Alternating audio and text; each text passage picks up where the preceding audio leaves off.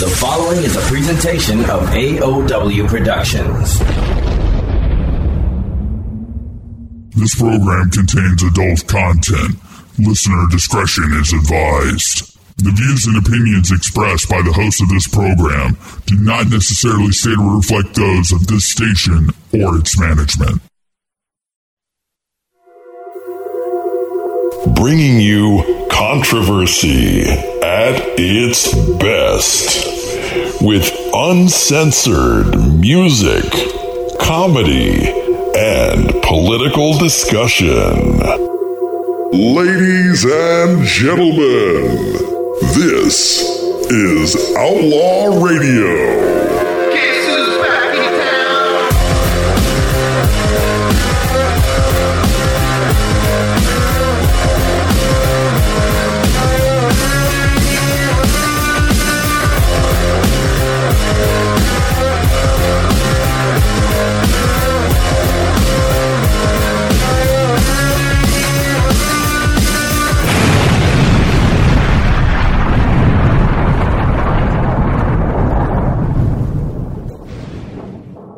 All right, ladies and gentlemen, welcome to Outlaw Radio for the 17th of April, 2021. I am your host, Bad Billy, and I've got a great show lined up for you today.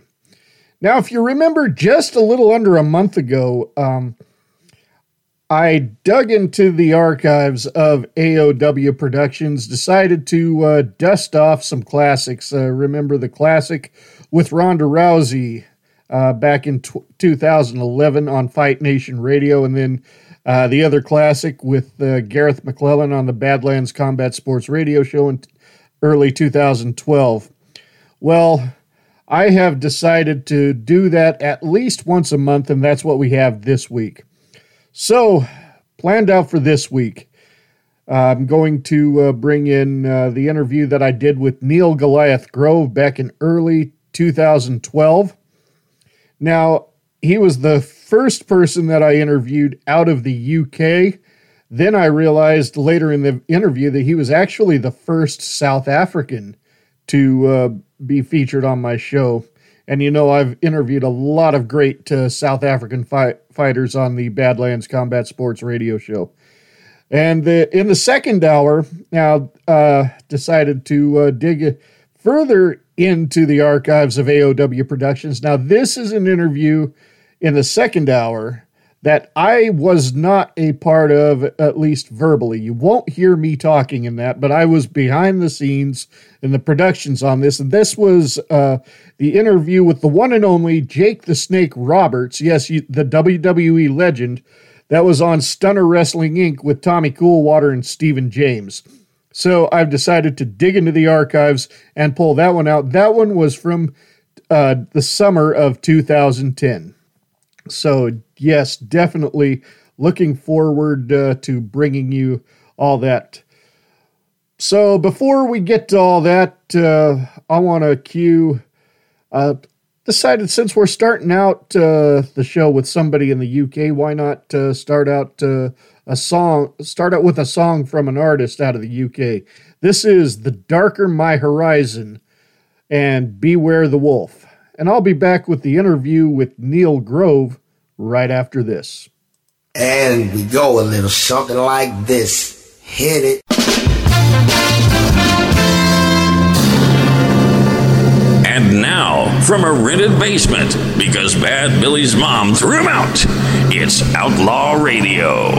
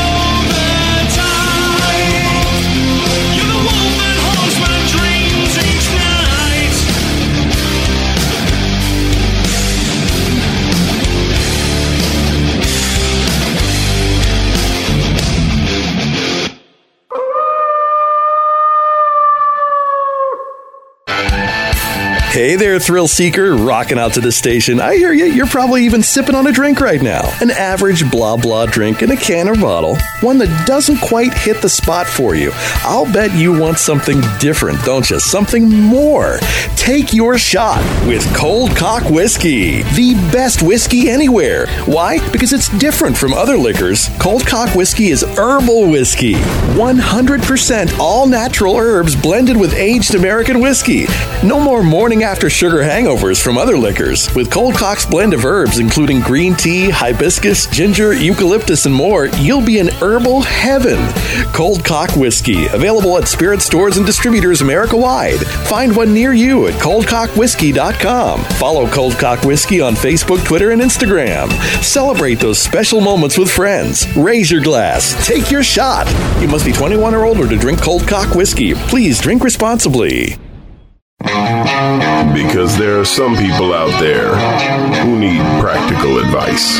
And yes, I'm talking about you. Wisdom beyond value from the desk of Mr. Holland. You know you're ugly when the dog has to close its eyes to hump your leg. Mr. Holland, Mr. Holland, over here, over here. Ma'am, ma'am, please keep it in your pants. I love America. Nothing bad happens here. I blindly follow my president, my hero, my ruler. His beliefs are my beliefs. His God is my God. I love America. Nothing bad happens here. I blindly follow my president, my hero, my ruler. His beliefs are my beliefs. His God is my God. What would America be like without freedom of speech? This message is brought to you by the NAB Education Foundation and the Broadcast Education Association. First, there was Cranked Up Live. This is Cranked Up Live. Then, Cranked Up went country. Today's best and tomorrow's greats. Cranked Up Country. Now, Cranked Up Live is back. back, back. As a sizzling hot podcast. Cranked Up Live. Curtis McKinney and Brad Hennington will keep you listening, keep you laughing, and keep you coming back for more. Convicted felons will no longer be called convicted felons. Do you know what they want to call them, Curtis?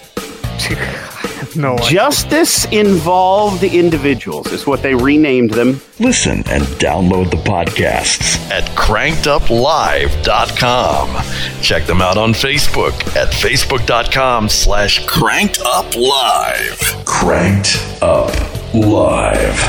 Some material may not be suitable for children under 18. I'm Nick, and you're listening to Outlaw Radio, where we say what the fuckity fuck we want. No exceptions. All right, ladies and gentlemen, you have just heard Beware the Wolf by The Darker My Horizon. And now, as promised, here is the interview with Neil Goliath Grove back on the Badlands Combat Sports radio show from January 2012. Here we go. Digging deep into the history of AOW Productions. This is an Outlaw Radio AOW Classic.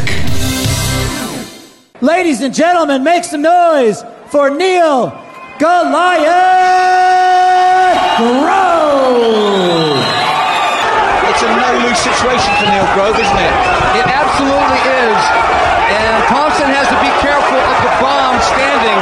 Oh! Unbelievable! A big bomb! Thompson is out! Out! Thompson's luck runs cold again in cage rage. Neil Grove comes in last minute replacement and knocks out the Colossus. A huge upset. This is instant fame, Rob, for Neil Grove. It certainly is. I have Neil Goliath Grove with me. How you doing, Neil? I'm good, Billy. Thank you very much for having me. Hey, good to have you here on the show. and uh, Neil, my first question to you is, uh, what were your early inspirations? What made you want to get involved in the fighting arts to begin with? Well, to be honest with you, I, I never really uh, did anything as a kid, uh, even into my teens and 20s. Um, I uh, started doing Goju when I was 30 years old, or very close to 30 years old. um, because I was working uh, on the, over the weekends. I was working the door uh, as a security guard or bouncer, whatever you call it over in America. And um, I met my sensei in the process and started doing Goju-Ryu karate.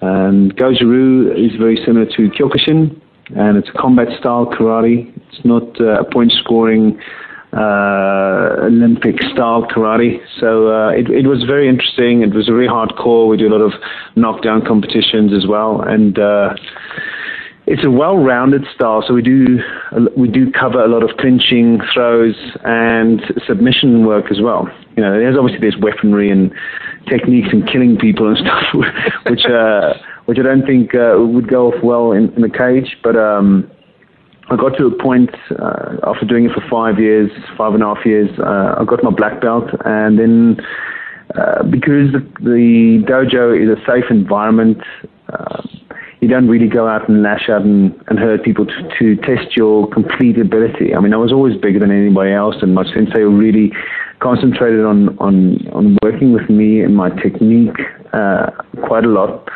and. Um, I stopped working the door in 2006 as well. So I got to a point where I wasn't going to go and cause trouble or have a fight in public um, to test my ability. And the next best thing, obviously, is what we call in England cage fighting, MMA. And um, he was he was happy with me doing it. Uh, everybody said, "Why don't you go do a semi-professional fight or uh, you know amateur fight, and uh, I just thought, no, why would I want to go and test my ability and not do it completely, you know? So uh, yeah, I had my first cage fight in November 2006. I was almost 36 years old at the time. So, like Randy Couture, basically you're a late bloomer in the sport. Even though he started wrestling at a very young age, he really didn't start uh, MMA until his early to mid 30s. And yeah. and uh, you know, a lot of my listeners are blind or visually impaired people, and a few of them really love hearing from the heavyweights. And uh, it's not without reason that uh, you're nicknamed Goliath. So, why don't, you, why don't you tell our listeners, especially the blind or visually impaired, uh, how how tall you are and how much you weigh? Okay, um, I'm six foot six. That's uh, one meter ninety nine centimeters, and I used to walk around 285, 300. Uh, I think the heaviest I ever fought it was about 315. I was very fat and unfit. But yeah, I'm quite big. I've got no hair. I shaved all my I shaved all my hair off at 26, 27, and then I've got some beautiful scars from from accidents I had uh, in my past, over my forehead and my throat and stuff. And uh, yeah, my my mother-in-law when I first started doing MMA, she was the lady who had uh, said, "Why don't you call yourself Goliath Grove?" um, so yeah, it's I'm I'm, just big, uh, naturally big. I think uh, when I left school uh, at 18, um, I weighed 235, 240 pounds, and uh, gradually, just you know, as you grow older, you become more muscular and uh, uh, I think I reached my potential about 32, 33 years old. But um, ever since then, it's it's it's a it's a big fight when it comes to weight. You know, you do weightlifting and stuff like that. You get bigger, and if you don't, you get fatter. So a bit up and down with the weight. But yeah, I am six foot six. Uh, walk around 275, 280 pounds right now, and uh, big tall South African. yeah, yeah. So I mentioned uh, you're you're in England, but uh, according to your uh, bio, you were born in South Africa. Yes, yes, I was born in South Africa, born and raised there, and I came over to England in 1996. So I've been here for 15 years now. Oh, okay. And uh, so I, I do have to ask, uh, coming from uh, South Africa, and uh, I've I've already heard some uh, horror stories of, about Johannesburg and all that. So does does that mean you have a bit of a street fighting background as well? Not at all. Um, I've got a rugby background, and at the time when I was living in Johannesburg, it was a very safe place. In fact, if you ask anybody now, anybody now from South Africa, what is Hillbrow like, they all laugh and say you don't go there because you'll die.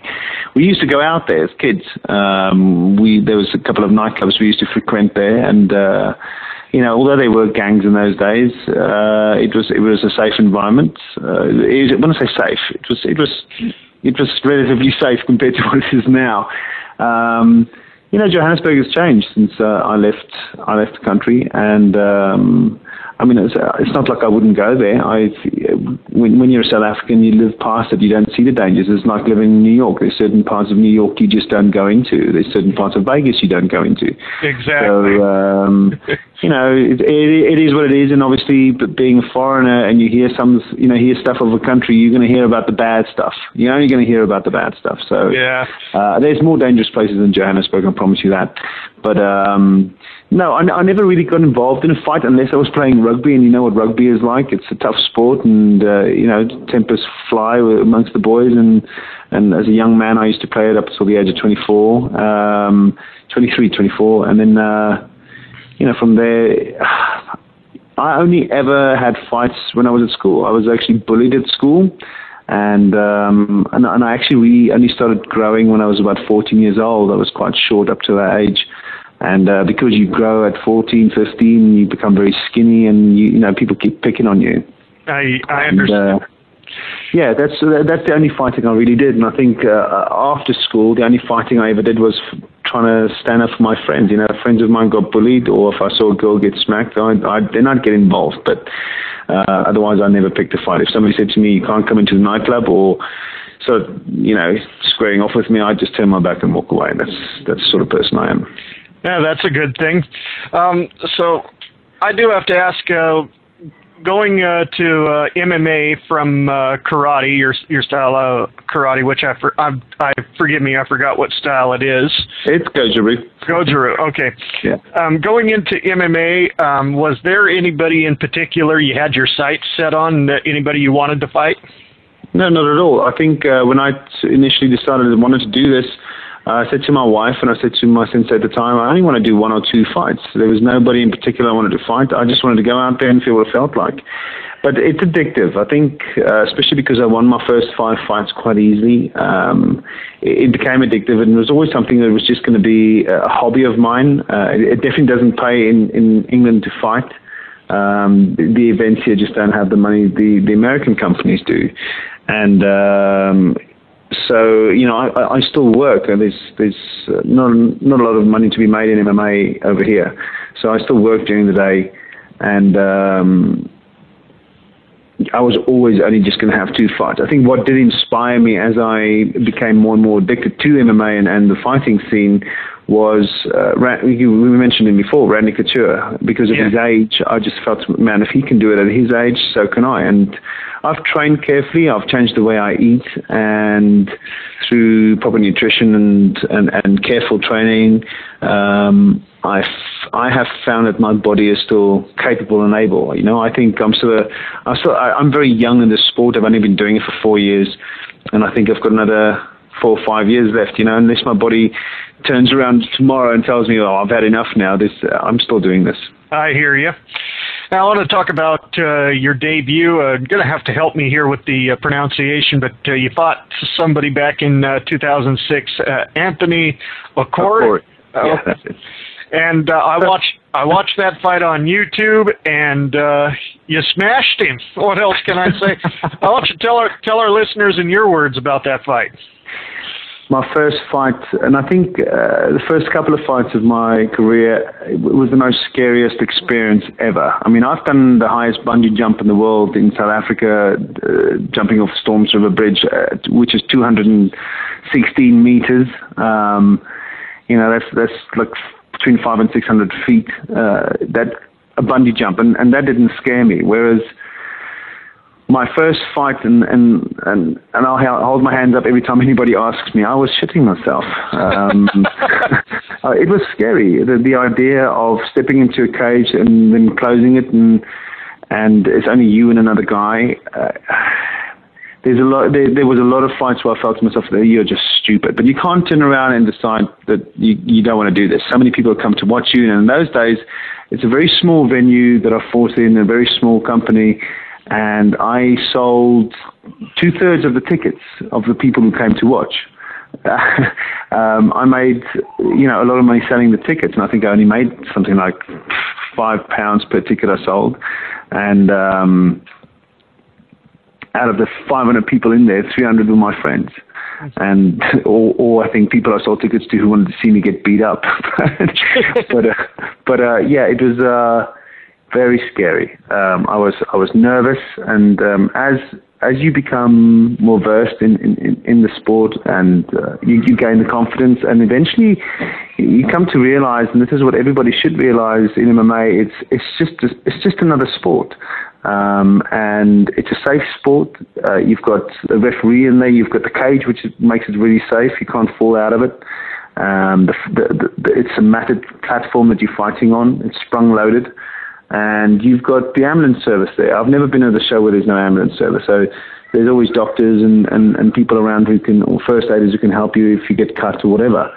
Um, and as you progress and fight for bigger events, you start getting cutmen and all sorts of other people in there who can help you. Um, so yeah, I, I was Billy. I was really, really scared with my first fight. My first, I'd say, my first three, four fights.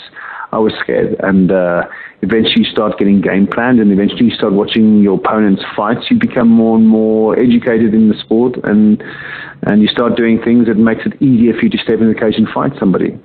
Um, if you i mean the scaredness is gone now luckily it's all gone but the nervousness is still there. You always feel nervous. Oh absolutely. Yeah i, I agree. I've i've done a little fighting myself and uh, every single one of them I, I was scared a little nervous you know so i know what you're saying.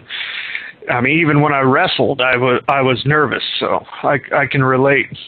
You're not human if you don't if you're not nervous.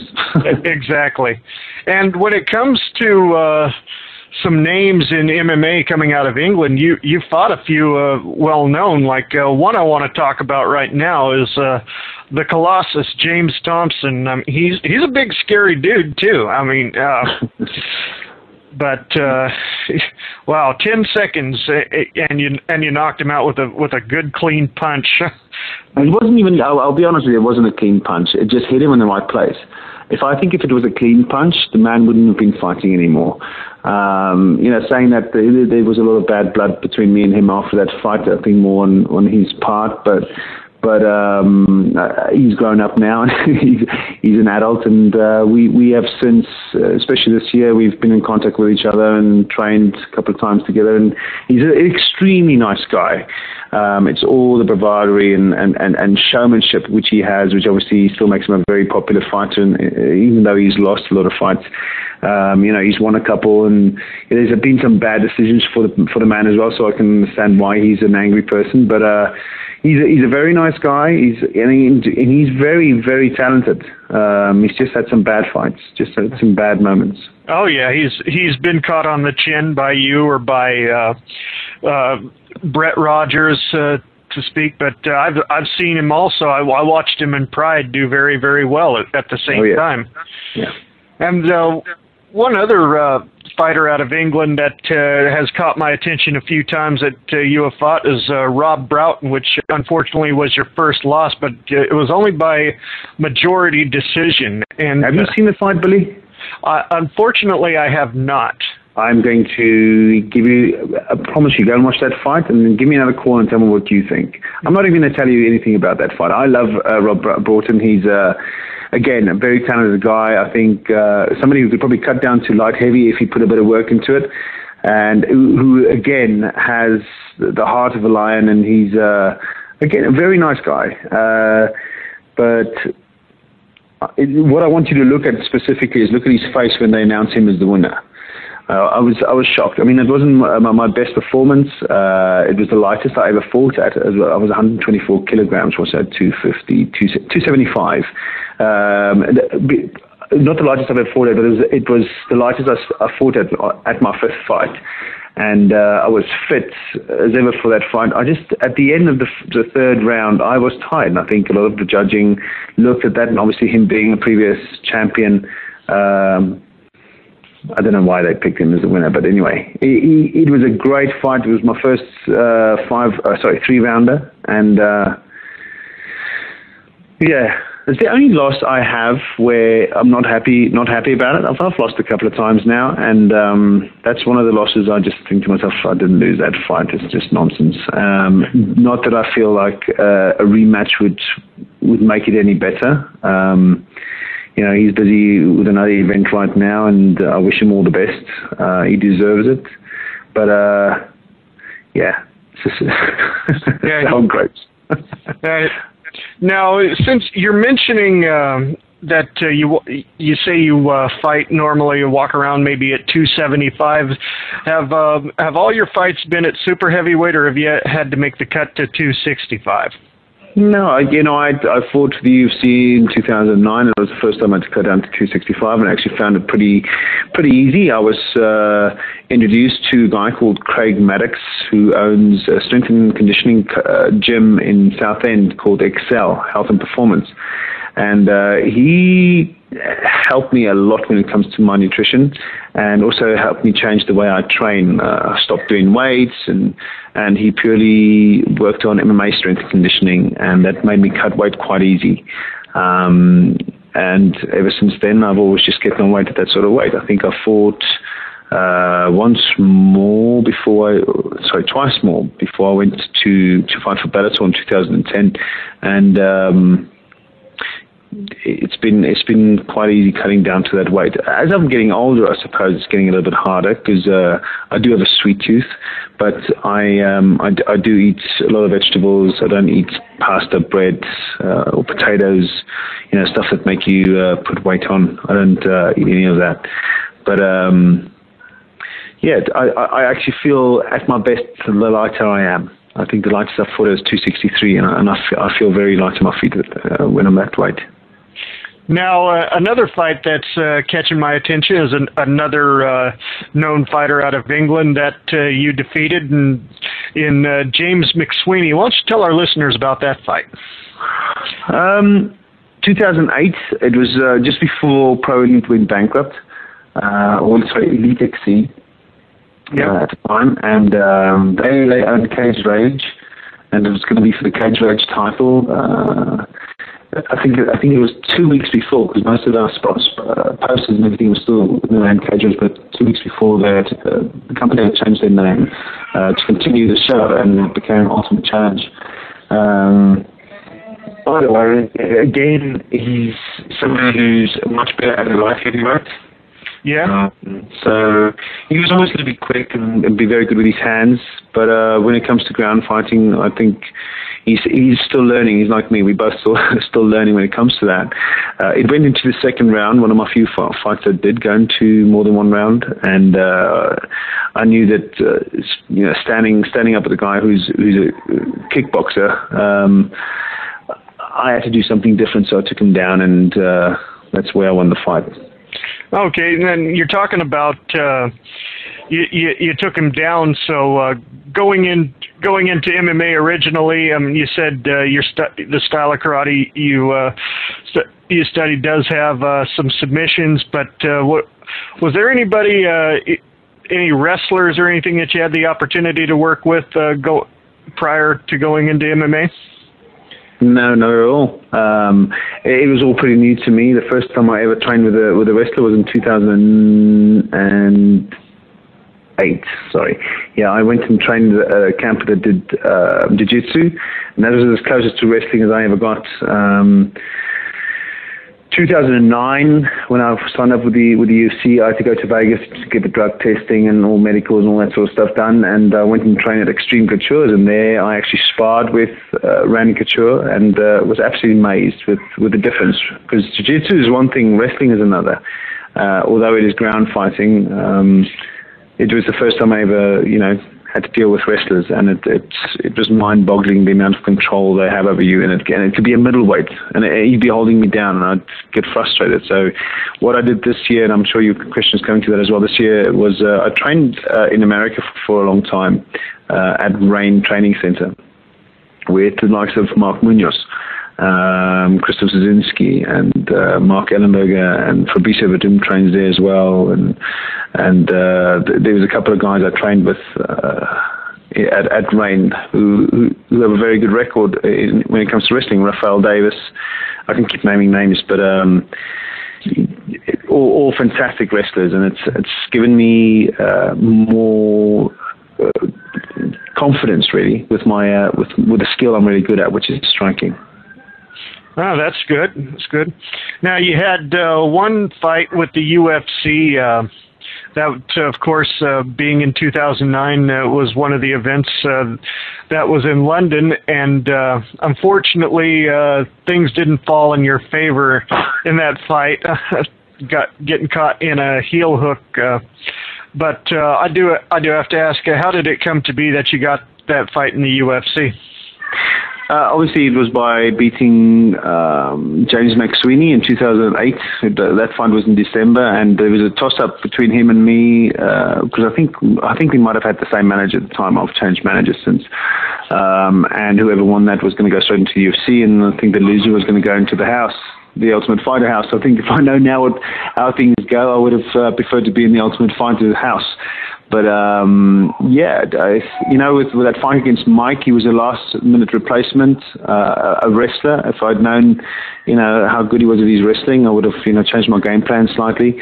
Uh, even even though uh, you know when he came in for the shoot, I sprawled and I don't know what happened, but somehow I broke three ribs um, during that fight. And uh, I mean, the fight was a minute and twenty six seconds long, I think, and uh, I couldn't could not get up, and I was in, on my back in a position, and I uh, grabbed hold of his ankle and pretty new with heel hooks and, and, and Achilles crushes. So uh, I tried it, and obviously, uh, with my inexperience, handed him my right ankle, and he, you know, did what he does best. Um, a very nice guy again. I'm friends with him on Facebook. I'm friends with him on Twitter. And uh, Mike did what he does best. Uh, he's a wrestler. I think uh, he's a coach at it as well. Um, but when you've broken ribs, uh, it's it's very hard to get up. Yeah. Doesn't matter who you are. If your ribs are broken, it's hard to breathe. Never mind get up. Like I just couldn't get up. Yeah, just ask Tito after his fight with Nogueira, right? yeah, yeah. no, I didn't tap because of my ribs. My ribs were sore, and I, but uh, I still continued trying to fight. And but obviously, being on the ground, I was fighting a man whose uh, whose first plan was is to take me down. So um, I was playing in his territory. Now, this brings up one other question. You talked about uh, the possibility of going to the Ultimate Fighter, and when you were fighting for Pro, Pro Elite at the time, Kimbo Slice's star was on the rise with the Pro Elite or Elite XC, and uh, of course he was in that season of the Ultimate Fighter. How would you have felt about uh, possibly stepping in the cage against him? I would have loved it. I think. Uh you know, with, with with the way he fights and, and with the way MMA has progressed, I don't think he had at the time spent enough time with his wrestling skills. Um, you know, he's gone into boxing right now because he knows what he's good at. He's good at swinging his hands and, and knocking guys out. Um, but Seth Petruzelli, uh, you know, proved a point and. Uh, you know, anybody everybody at that sort of weight class, if you get hit in the button, you're going to go down um, I think there's, and I'll be honest with you, there's there's only one man I am. Uh, I'd think twice about fighting, and it's my sambo coach. Otherwise, you can name them all: Brock Lesnar, Alistair Overeem. You can you can mention any name you like. It, it, I'm not scared of anybody, and I think if you're scared of anybody in the sport, you shouldn't be doing it. Um, fighting against Kimbo Slice would have been amazing because of the exposure, because everybody loves to watch him. He's uh, very popular on, on, on YouTube and and even now, even with his boxing, there's still hundreds of thousands of people watching him, you know, interested in seeing what he what he's capable of and seeing what he's doing. But um, my first fight uh, with Bellator was in Miami, and um, I was fighting Eddie Sanchez. And after my fight, I went and sat in the crowd, and he sat three seats away from me. He's small.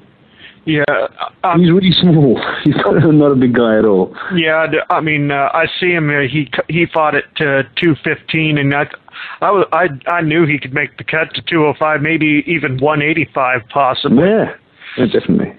Yeah, and that's what I was going to talk to you about next. Was uh, I'm not cutting to two oh five. Forget it. no.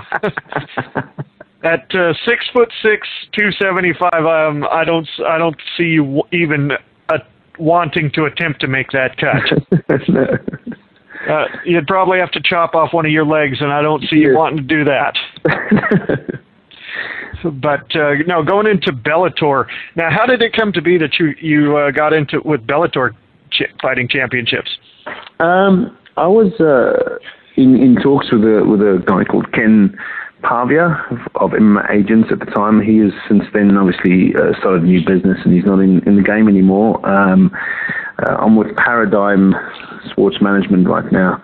And uh, Ken uh, contacted me and he said to me, um, have you got a manager? And I said to him, no. He says, well, you want me to look look for you for fights and then we'll talk about a contract? And I said, man, I'll sign a contract with you now. Just find me a, find me a fight. And he said to me, I won't make you sign anything until I've got something concrete and, you know, something stable or on paper. And uh, this went back and forth for a couple of weeks, in fact, maybe even a couple of months. And then uh, one day he just said to me, I've got you fighting Bellator. It's a new up, up and coming and rising event. Uh, they, they, they have a fight, they have shows every weekend. And, uh, you know, at the time, I think Bellator was maybe maybe sort of third, fourth largest in, in the country. I think King of the Cage is slightly bigger than them. But, um, yeah, uh, I, I got signed up and got the short straw and had to fight Eddie Sanchez, who was a more of a veteran of the UFC than I was, and uh, I was just happy to be fighting in America. It was always a dream of mine to be able to compete overseas, and uh, America being, I'd, I'd say, the, backyard of MMA. Um, I, I was very happy to fight for them. I was happy to fight for anybody, to be honest with you, as long as it was in America. Now that okay, I gotta I gotta ask you this, which I was to save for later in the interview. But uh, but but say a contract is offered to you for a fight in uh, South Africa. Say they're to hold a Bellator or a UFC in uh, Johannesburg or some or a big city down there. How would you feel about uh, going there to fight in front of old friends? I'd love that. I'd love that. I would sell half the tickets for the event. Again, not just to friends and family, but I suppose I've got a lot of people who would love to see me get smacked up. So, um, yeah, no, I'd love to fight there. Uh, I'm actually going to go and meet some of the people of, uh, I think it's EFC they called. Yeah. Um, I'm, I'm meeting some some of their people now over Christmas, New Year's when I go over to South Africa. Okay. And uh, one of your most impressive fights, I thought, was well. Before before we get to the one I'm thinking of, uh, uh, uh, I can't pronounce this guy's name, but uh, Alexei uh, Oleinik. Uh, you destroyed him in 45 seconds. What happened there? um, the fight went pretty much as planned, like I did against Eddie Sanchez, which is you know soften him up. I don't know if you know, but I uh, broke uh, my fifth metatarsal in my hand uh, and had a bicep uh, tendon rupture or tear, if you want to call that. And I had an operation 12 weeks before my fight against Eddie Sanchez. So I went in there, you know, with an injury and uh, during my, my, my, preparations for the first round in, in Bellator, I literally just worked on my jabs, my uppercuts, and my hooks with my left hand and uh, it, it, it worked for me against Eddie Sanchez. And then by the time I was fighting Alexei, you know, I was, I was starting getting comfortable with both hands, and um, I knew that he was going to want to take me down. And uh, whenever you fight a wrestler, if, if, if any of us guys listening right now are strikers, if you want to fight a wrestler and you want to win, make sure you soften his legs up. And that was my plan, you know, kick him really hard. And I, I did. I went in there and. Uh, stuck my hands out for you know for, for, for punches and, and, and, kicked him, and he he winced. And I thought to myself, is he faking it or not? So I thought, kick him again. So I kicked him again, and he winced a bit more, and he stepped back, and I just knew that he wasn't enjoying the thigh kicks. Um, he's had some great wins, that chap. You know, he's fought at a much lighter weight sometimes as well. But uh, I think at the time he had 28 wins. That's a lot of a lot of wins for, for, for somebody. You don't just win fights for nothing. Um, and uh, he, I think he was going to try and catch one of my kicks, uh, and I aimed for a body shot, and because he was sort of gra- grasping or, or, grabbing for, for the lower kick, um, it was more of a body shot, and my knee connected with his head. Uh, and he went down, and you know what happened next. yeah, absolutely. now, um, I was I was about to mention uh, the fight that really impressed me uh, was uh, your fight against Zach Jensen because uh, you showed definitely improved ground skills going for, going for the ankle lock. But uh, that ankle lock wasn't in, and the first thing that went through my mind was Mike Ciesnolevicz. You know, uh, I, I've tried that before, and and in training, whenever I go for it, it's it's in. It just pops right in, and I get people to tap and scream. Um, but he had absolutely no pain in that ankle. I think he was just too. He was just too hard. He was hard busted. He was tough as nails. Um, you know, and, and I think uh, it, it was my first, obviously my first time fighting in Canada as well. And I must be honest with you, it was the best and biggest crowd I've ever fought in uh, fought for in front of. And uh, you know, as much as I like saying uh, my dream was always fighting in America, I I can't wait for the next time to fight in Canada. The crowd went berserk. It was it was beautiful. Um, yeah, I got into a, a shitty position with him. Um, I think it was a, he connected with my neck. It, it sort of made me lose my balance. And uh, I had his ankle. Thought to myself, "Come on, you know what to do now." And uh, so I just took him down got into a position where I was on top of him and his guard, and uh, he was punching me, and, and, and, his punches were actually hurting me. And I thought to myself, shit, I don't, I'm not enjoying this. So, uh, so uh, you know, after exchanging a bit, uh, I fell back into, you know, grabbing his ankle, and he just didn't want to tap. And I know it. I was cranking it. I was turning sideways uh, to put more of an, uh, to get into a better angle, and nothing was happening. So he sort of sat up and hammer fisted me in the stomach, and, and I thought to myself, well, that didn't hurt. And as he did it again, I felt myself being pulled forwards because every time he moved, um, it sort of just, it was like a pendulum. I was swinging forward, and it just sort of gave me more uh, force behind my punch, and I hit him in the face. And I think if you count the punches I threw, I think I threw 34 punches in his face while sitting on my bum. It was. Uh, it was pretty exciting, and uh, because the crowd was carrying on the the way they were, it, it was it was amazing. The adrenaline was pumping, and and uh, again, uh, I think it was the only time I ever really heard heard my cornerman yell at me, and it was um, my uh, striking coach at the time, Ben Morland, from uh, Huntington Beach Ultimate Training Center. He said to me, "Neil, get up." I said to myself, yeah, that's a good idea. So I got up and uh, obviously, uh, you know, sort of hammer fist my way into a win there. Yeah, no. Um, when looking at that fight too, you talk about the exchange, and I got to tell you what it reminded me of was uh, the fight in Pride between uh, Don, Don Frye and uh, I think his name was Takayama. They they were both on their feet, but you two blonde Japanese guy, yeah. yeah, you two did the exact same thing on the ground while while you uh, were attempting a, a submission hold at the same time, which was amazing.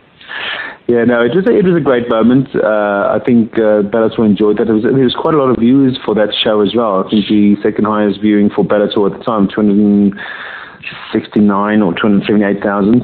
Um, and it was a sellout crowd. There was 6,000 people in the crowd, which is which is great, and it creates an amazing atmosphere. And you know the way Bellator runs these shows, um, it is exciting anyway. It doesn't matter how many people are there. It, it, it's the, it's the lighting, it's the the, the commentating, it's it's uh, the MC, um, it's the flow of the whole show. It's it's amazing and uh, very professional.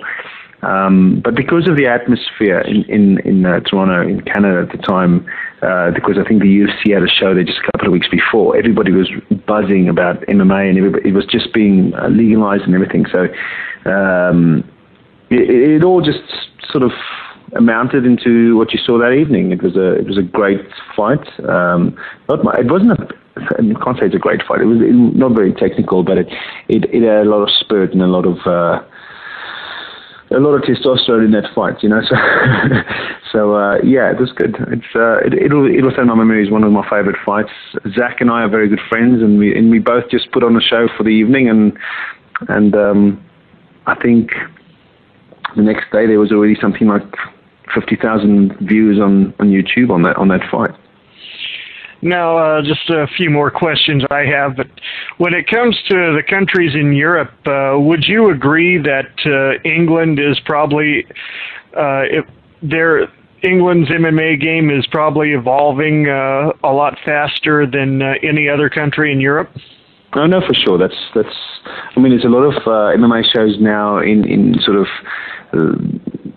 the Eastern Bloc, if you want to call it that. Um, it's evolving in Europe, but it's definitely uh, much bigger in England than anywhere else. You know, um, Dublin has had a couple of shows now. Ireland's having a couple of shows. Scotland's having a couple of shows, but England is definitely uh, the best place to fight in. Um, you know, when I when I first started, I fought for two, for a small event twice, and then uh, I got lucky. Um, Andy Geer, who used to be one of the Cage Rage bosses, saw me training, and um, when uh, James Thompson's opponents, he had, he had, like two opponents pull out last minute. Um, I t- got, took that fight on two two days' notice. I, I didn't even have a fight. You know, I had a fight uh, two months later, which would have been my third MMA fight in Cage.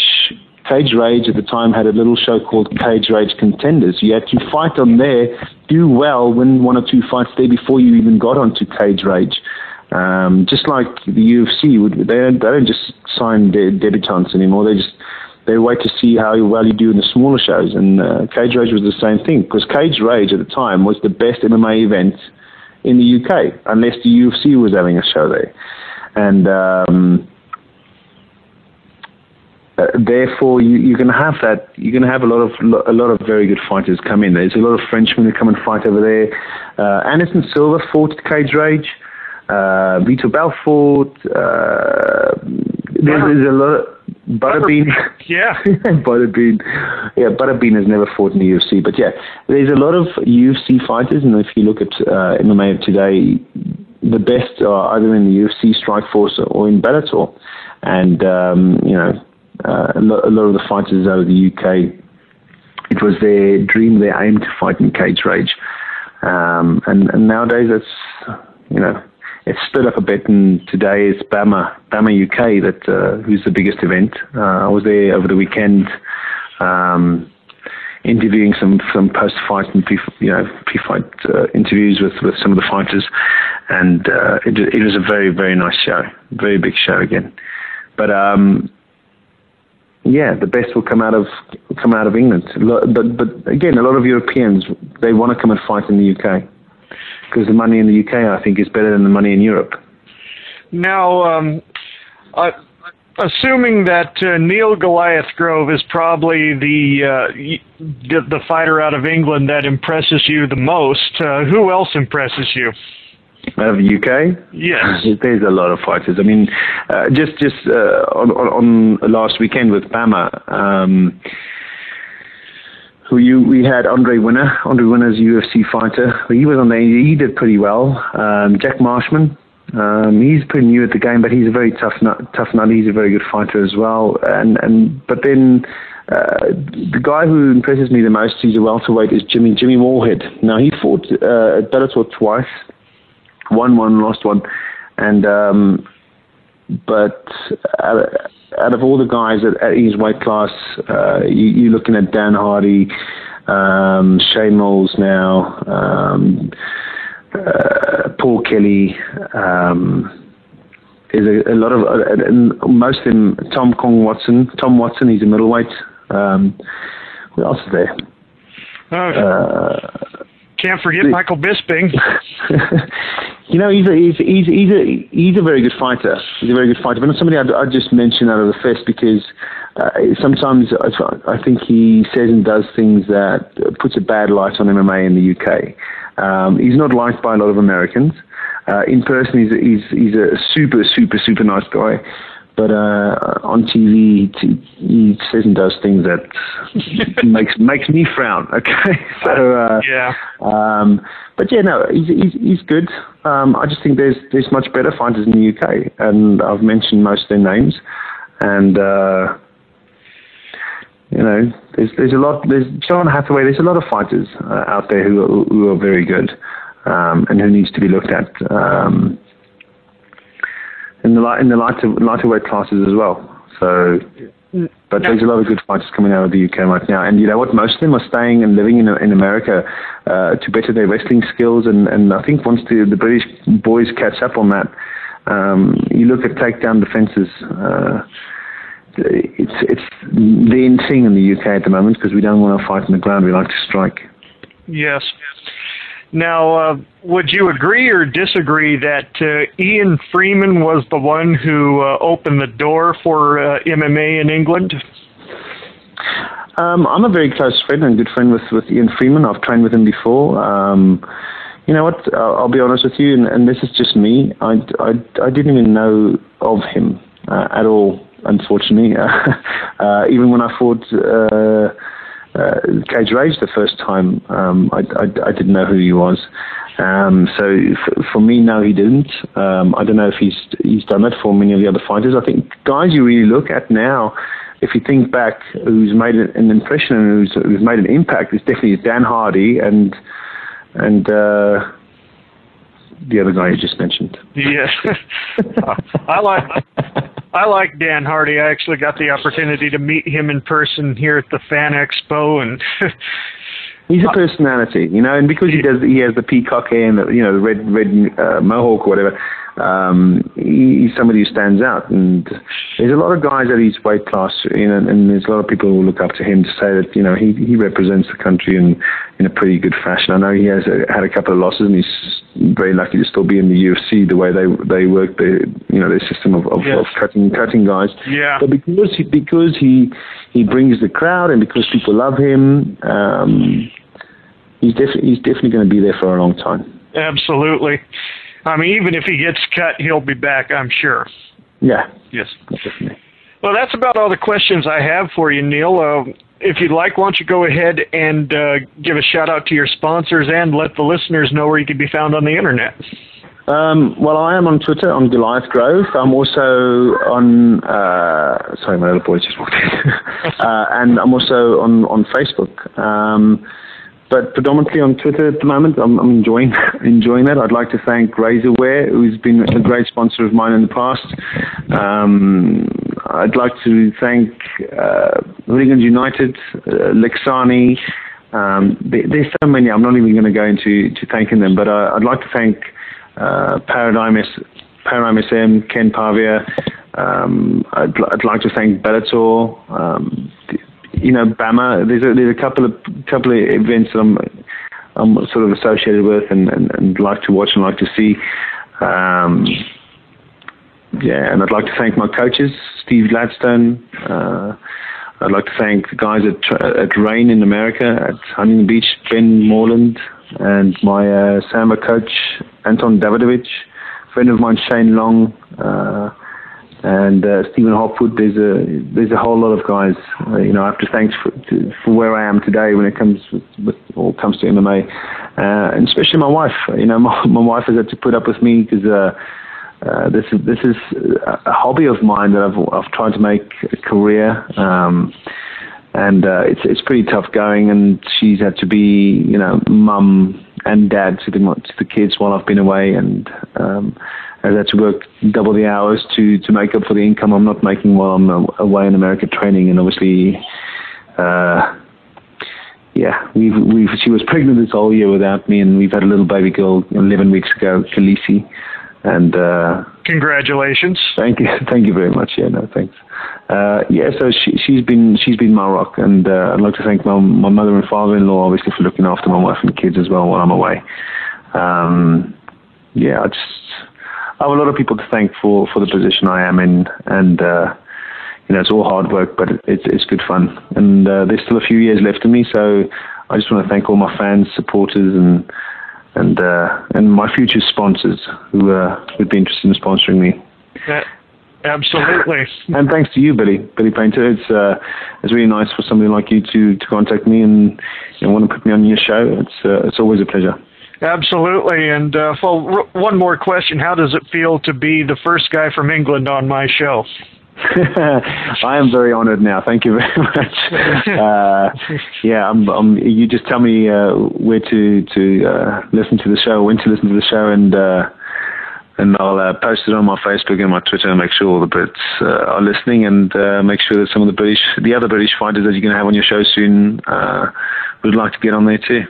Absolutely. Absolutely. I'd love to have them here. Goliath, it has been a real pleasure having you here on the show. You're a class act. I wish you the best of luck in the future and uh, definitely look forward to seeing you compete again sometime very soon. Thank you very much, mate. Thank you very much for your time. And ladies and gentlemen, there you have it. The interview that was conducted with Neil Goliath Grove back in January 2012. It's time to hit our first music set. Coming up, we have Christina Taylor, going to be followed by The Fallen Sun. Then we have Josh Bricker. And then, of course, uh, a rare twin spin. We have Bobaflex Going to be followed by a touch of class out of South Africa with a great classic song. Uh, you'll hear what it is in just a moment. Be right back after all this. This is the kind of thing that just tickles my balls. You're listening to Outlaw Radio, and if you don't agree with our opinions, then fuck your mother. Hey, do you kiss your girlfriend with that mouth?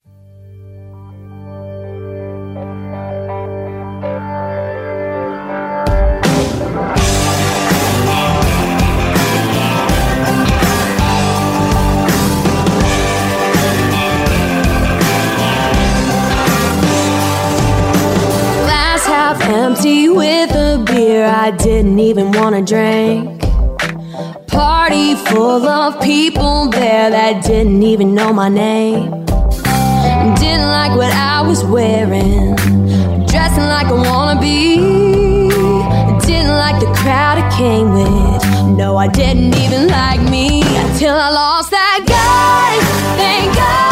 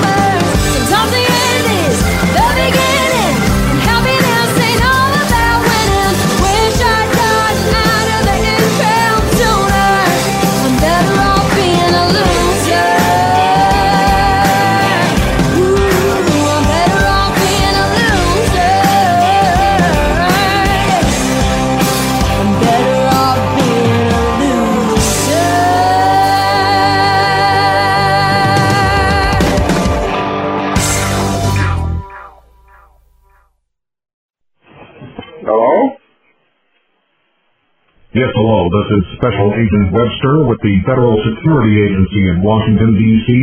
I'm uh, going to need a few moments of your time. Now, uh, since the passage of the Patriot Act, our agency has been granted uh, extraordinary powers in the pursuit of terrorists and other threats to national security. I'm sure you're aware of this. Uh, that includes the ability to monitor electronic and digital information exchanges, uh, such as email and internet use. You following me? Uh-huh. Now, the reason for my call is that in the course of one of our investigations, and I cannot obviously reveal any details of that investigation, but in that course, we had reason to monitor the internet usage at your address. You understand? Okay. Uh-huh. Now, the results show that someone at your address is using the internet to view quite um, graphic images of a uh, sexual uh, nature, uh, images that are not legal under American law. Now, were you aware of this? No. Well, you'll get a chance to make a full statement later. Our agents will be uh, entering your uh, home shortly. They will be seizing your computer, any related media, and uh, conducting a thorough search. Who is this? Suggest strongly Who is that this? you cooperate with them. Oh, I'm not gonna kill you. I'm just gonna hurt you. really? Yeah. Really? TFS. Let's go. I shake my head at all you silly damn clones. Empty dome drones, turn off their microphones. Yo, follow the leader tight, generic when you write. Garbage, heartless, hip hop parasites. Yo, brag that your swag is so damn sick. And every girl in the world wants to suck your dick. And you the man's that's selling shit, especially drugs, cause you run shit, right? Yeah, life of a thug, nah. I'm embarrassed, invade my trade. And I grab the reins, send these little roaches right to the grave. And I behave while they parade the death of the game. Radio lames change shit to better than names. No, I can't refrain, be it muzzle or chain to go along with his claims. Man, it puzzles my brain. They call me strange, what a shame, cause I don't see fame. I'm untamed, bringing pain, crush them all like Bane. Cause this is where I'm at now. I'm taking shit back now. Yeah, this is where I'm at now. I'm taking shit back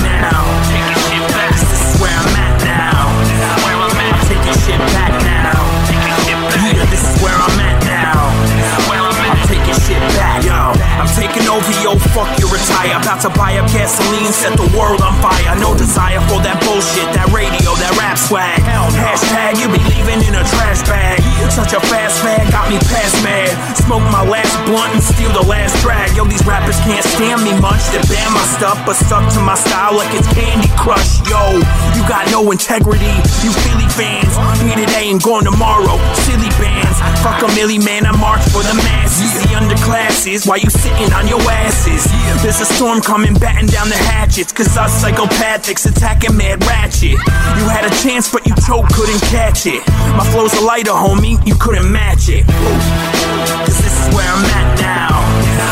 I'm taking shit back now.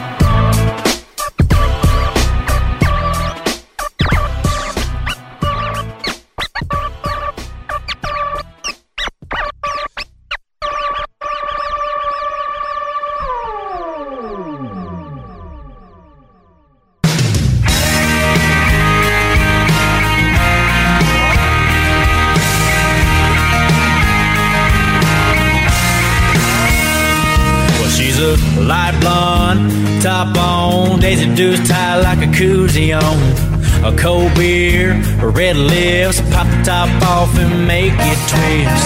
A Bud Light, so right, shaking that money maker all night.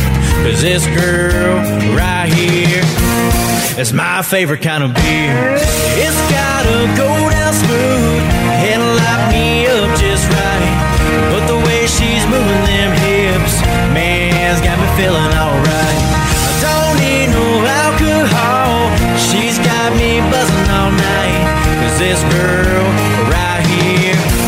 Is my favorite kind of beer. It's my favorite kind of beer. She might be a Yuengling, a spring fling. When she goes out, she's wearing that bling.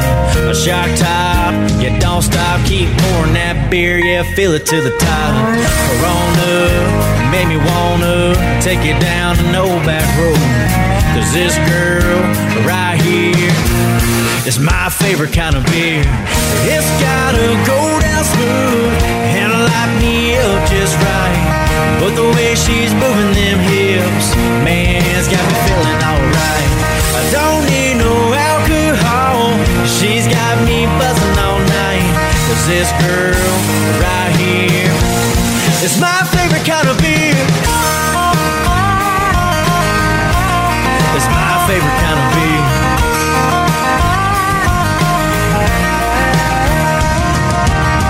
Bud Light, so right. Corona made me wanna shock top. Yeah, don't stop. Gon' fill it to the top. It's gotta go down smooth and light me up just right. But the way she's moving them hips, man's got me feeling alright. Don't need no alcohol. She's got me buzzing all night. Cause this girl right here is my favorite kind of beer. It's my favorite kind of beer.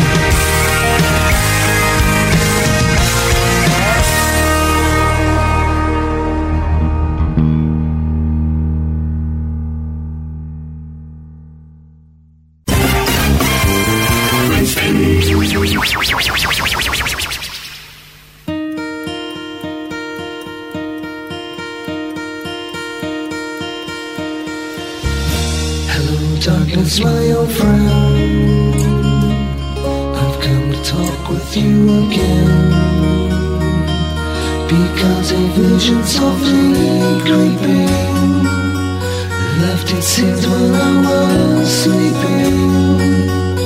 In the vision that was planted in my brain still remains within the sound of silence. In restless dreams, I walk alone.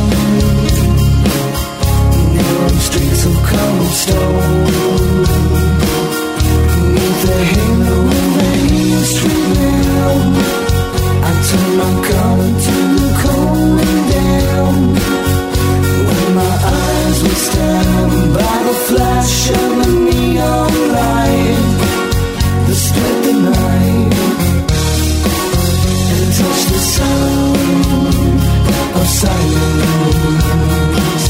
And in the naked light I saw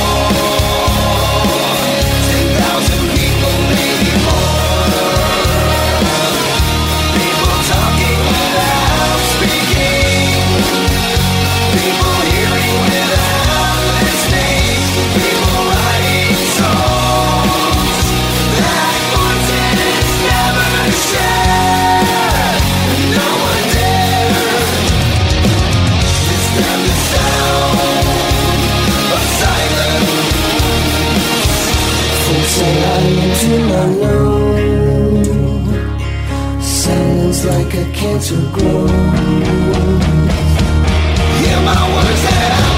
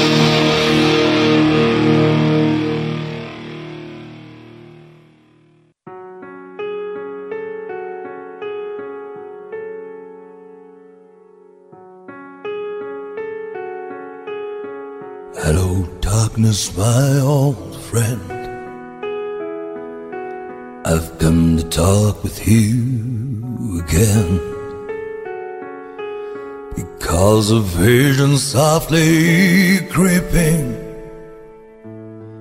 Lifted seats while I was sleeping, and the vision that was planted in my brain still remains within the sound of silence. In restless dreams I walk alone. Narrow streets of cobblestone. Neath the halo of a street lamp I turn my collar to the cold and damp. When my eyes were stabbed by the flash of a neon light That split the night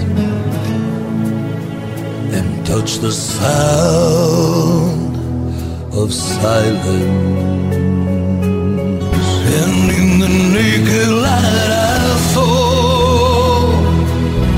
ten thousand people, maybe more. People talking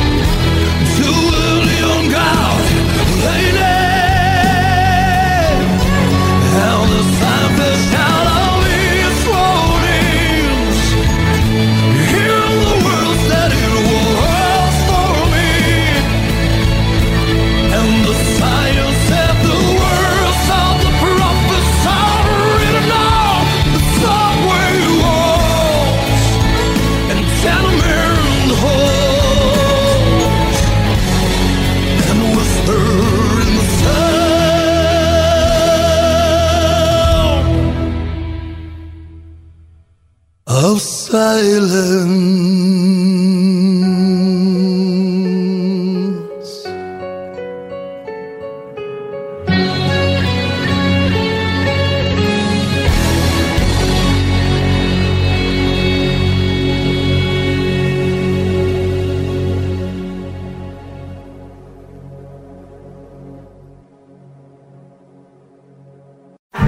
Is no other feeling than strapping up or grabbing those kettlebells, grappling on the mat, or doing some shadow boxing, getting knocked down, getting back up, throwing strikes, and then doing it all over again. So when you hear someone scream, Gear up!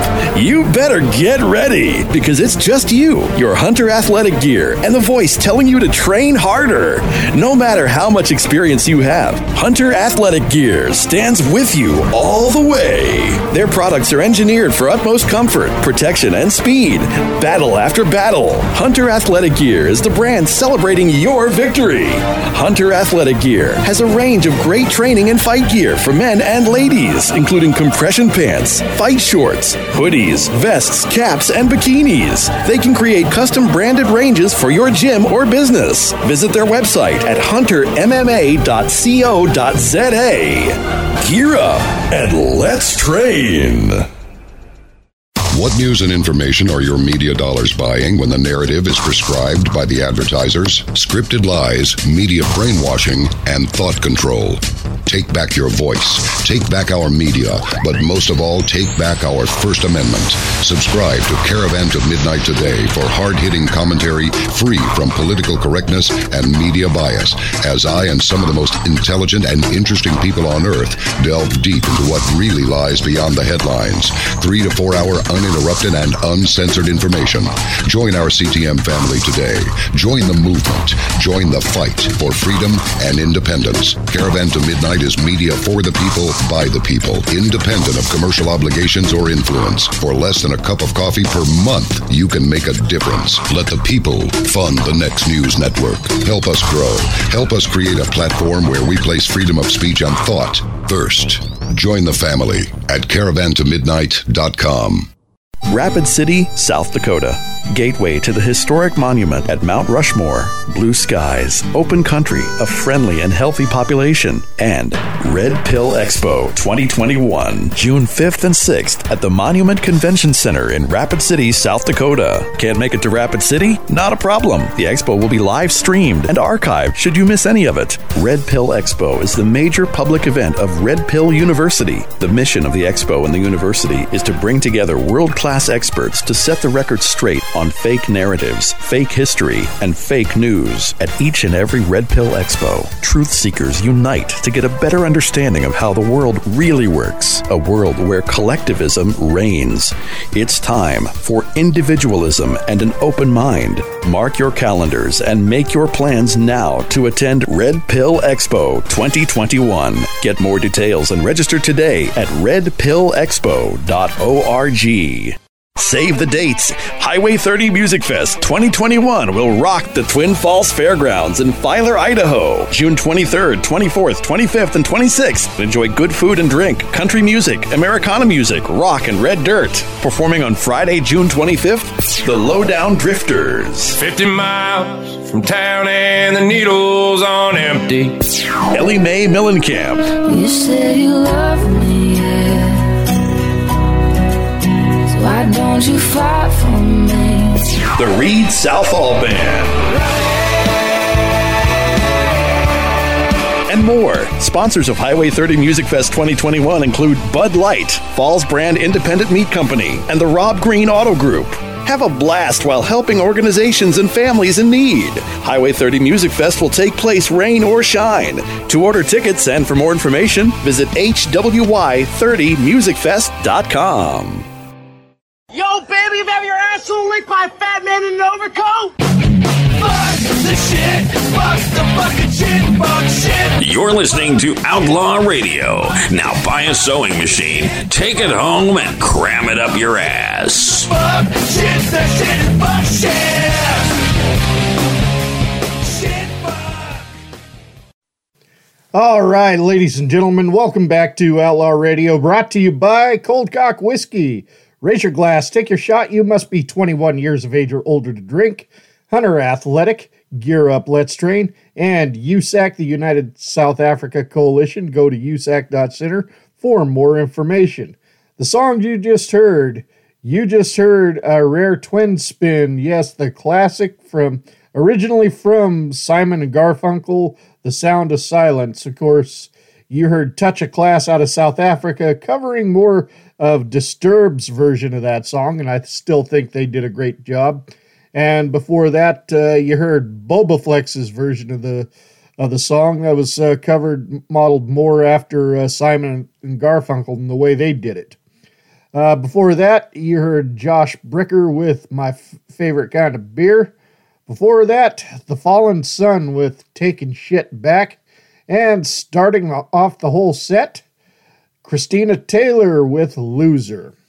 All right, we're going to get to uh, the second part of the show. Like I said, the uh, classic interview uh, from 2010 with Jake the Snake Roberts on Stunner Wrestling Inc.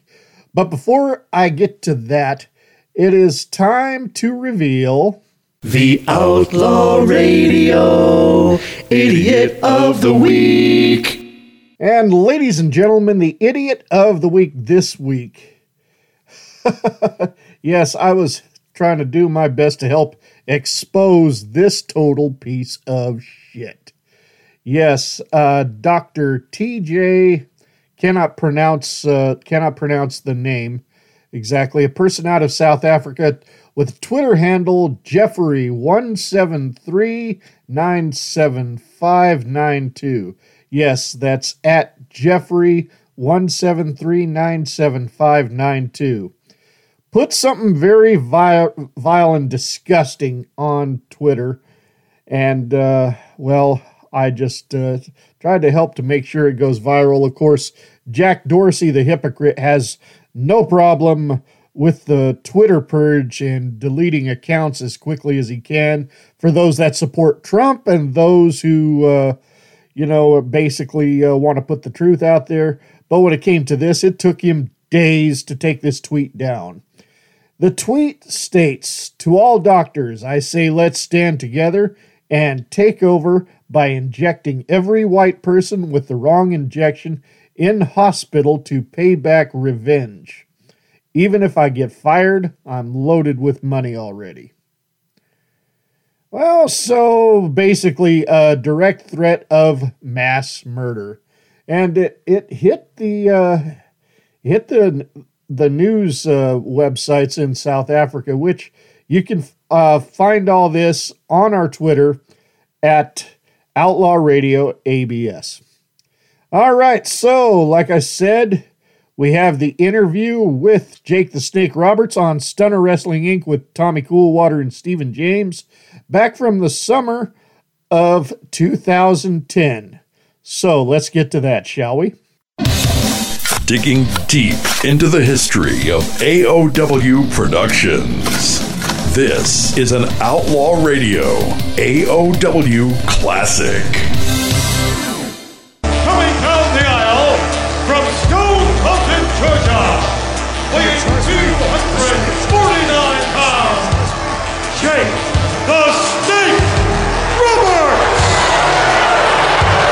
Also, The Undertaker collides with Jake the Snake Roberts. Well, one sense, you're a lot like me, Undertaker. You see, you're not a follower either. You're a leader. That's why I almost respected you. And that's as high as I hold any man, just a little respect. Well, that's gone. You know why? Because you made the wrong decision. At least you had the guts to make a decision. Most people don't. They'll let their somebody else do it for them. That's why we have politicians. Politicians are fools. Some people will stand in front of any flag and worship. I'm not worshiping any flag. I'm not asking for a vote because I have the only one that counts and I cast it. And when I cast a vote, brother, I'm pulling a switch. I'm pulling a switch on the DDT. A ride you cannot handle. Trust me, Black Sunday. Welcome to Stunner Wrestling Inc. No problem, man. All right. All right. Well, I guess uh, what everybody wants to know is uh, what's the man Jake Roberts been up to these days? Whatever I want. Uh, basically just trying to make somebody else miserable besides myself. I like that answer. Just uh, trying to raise some grandkids and uh, had to take care of my, you know, of what went on with my father. He, he's gone now, and I'm thankful for that. He's quite ill and uh, really tough. Um, getting older, you uh, start to realize that you're not. Uh, you're not unbreakable. We do get broke up. We do get busted up. We do grow older. We do die. And, uh, unfortunately, it's hard to let go sometimes. But, uh, with a little faith and uh, some time, maybe it'll ease up. Now, having mentioned that, uh, you know, any major plans for the future? Do you see retirement coming up anytime soon for you? Yep. Yep. I'm retiring at the end of the year.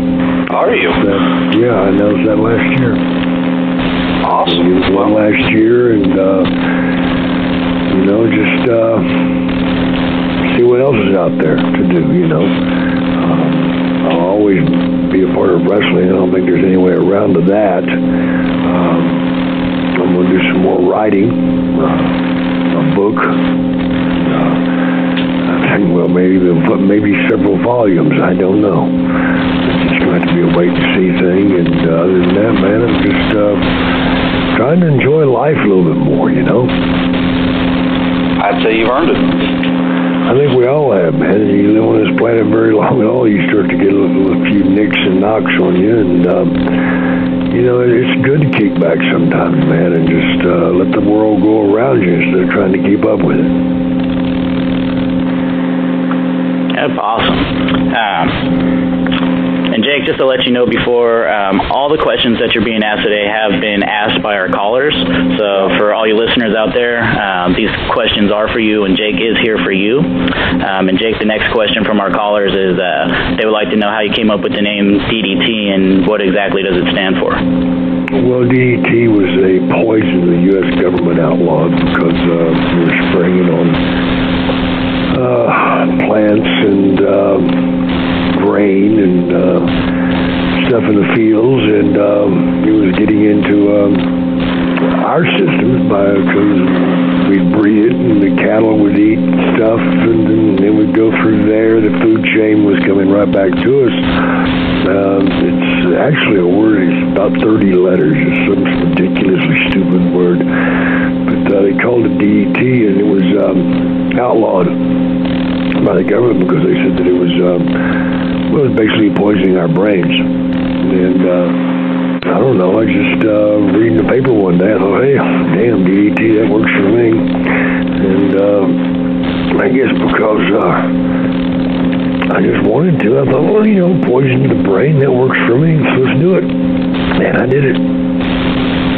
Now, that being one of the best moves, at least in my opinion, in wrestling history, how do you feel about the way some of the other guys are utilizing it? Well, I think it's a complete hoot, man, because um, they're really screwing up because it is probably the best move in the business, I think. Um, I agree. You know, the way that you can apply it uh, out of nowhere or deliberately or whatever, it gives you so many things to work with, and there are ways out of it. Um, by setting it up with a short arm clothesline, the thought was to, to set that anticipation up. I mean, once you shoot somebody, they're dead, okay? But if you could uh, shoot a bullet around them or miss, then it causes a lot of excitement without them dying. And basically, that's what the short arm clothesline was for, was to set it up. As far as these guys that do it today, I think it's, it's just, just a real hoot because uh, people at home, they'll see it and they'll say, damn. Jake Roberts did that. She did not get up. So, in fact, what they're doing, telling the fans out there, is just I'm a little bit better than they are. And they're right. awesome. And um, we've seen uh, over the years, um, unfortunately, a lot of wrestlers get injured quite frequently. Um, some of our fans wanted to know um, do wrestling promoters ever help with those medical bills? Are you kidding me? This is not Alice in Wonderland, bro. Absolutely not. Simple enough. You know, straight to the point. Yeah, yeah. I've had the receipts to prove it. All right. Um, um, you've also you've wrestled on every corner of the globe. You know, pretty much every continent. Um, what's your favorite story from the road to tell? Oh God, there's too many, man. I mean, uh, whether it's getting um, dysentery in the Philippines or uh, having the Mexicans riot in Mexico City, uh, 50,000 people wanting to kill somebody named Jake. I was the only one there named Jake, so that kind of sucked. But uh, it was a lot of fun, you know. I mean, uh, uh, from that to being in Dallas, Texas, in the ring wrestling Sting, and some fan stood up about nine rows back and took a pot shot at me with a gun. Well, that was pretty exciting. you know, and uh, I was even more excited when the police asked me if I wanted to press charges. I'm like, well, God, no. Let's just reload this son of a bitch and put him back out there. The fuck you think you're talking about? I want to press charges. Of course we want to press charges. Those are fun. I don't know. It could have been a good one to uh, do a retake and get it on camera. Yeah, right. Not for me. Let Vince do that one. yeah, there's an idea. All right. We want to kill the business, just a horse. There you go. Uh, do you have any advice for uh, someone straight out of high school who's looking to get into the wrestling business? Absolutely. Don't do it. You'll get killed.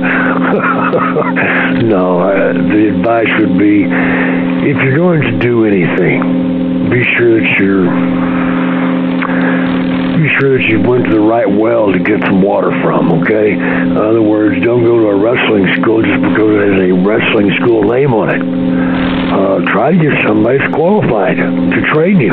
You know, I'm not talking about Joe Baloney. I'm talking about somebody that's been out there and been to the top and uh, experienced that wave and that run because there's a lot more to it, uh, especially these days, uh, than just uh, dotting, uh, dotting the I's and crossing the T's. You know, there's, there's a lot to it, man. And uh, uh, mentally, physically, uh, emotionally, uh, it's all part of the game.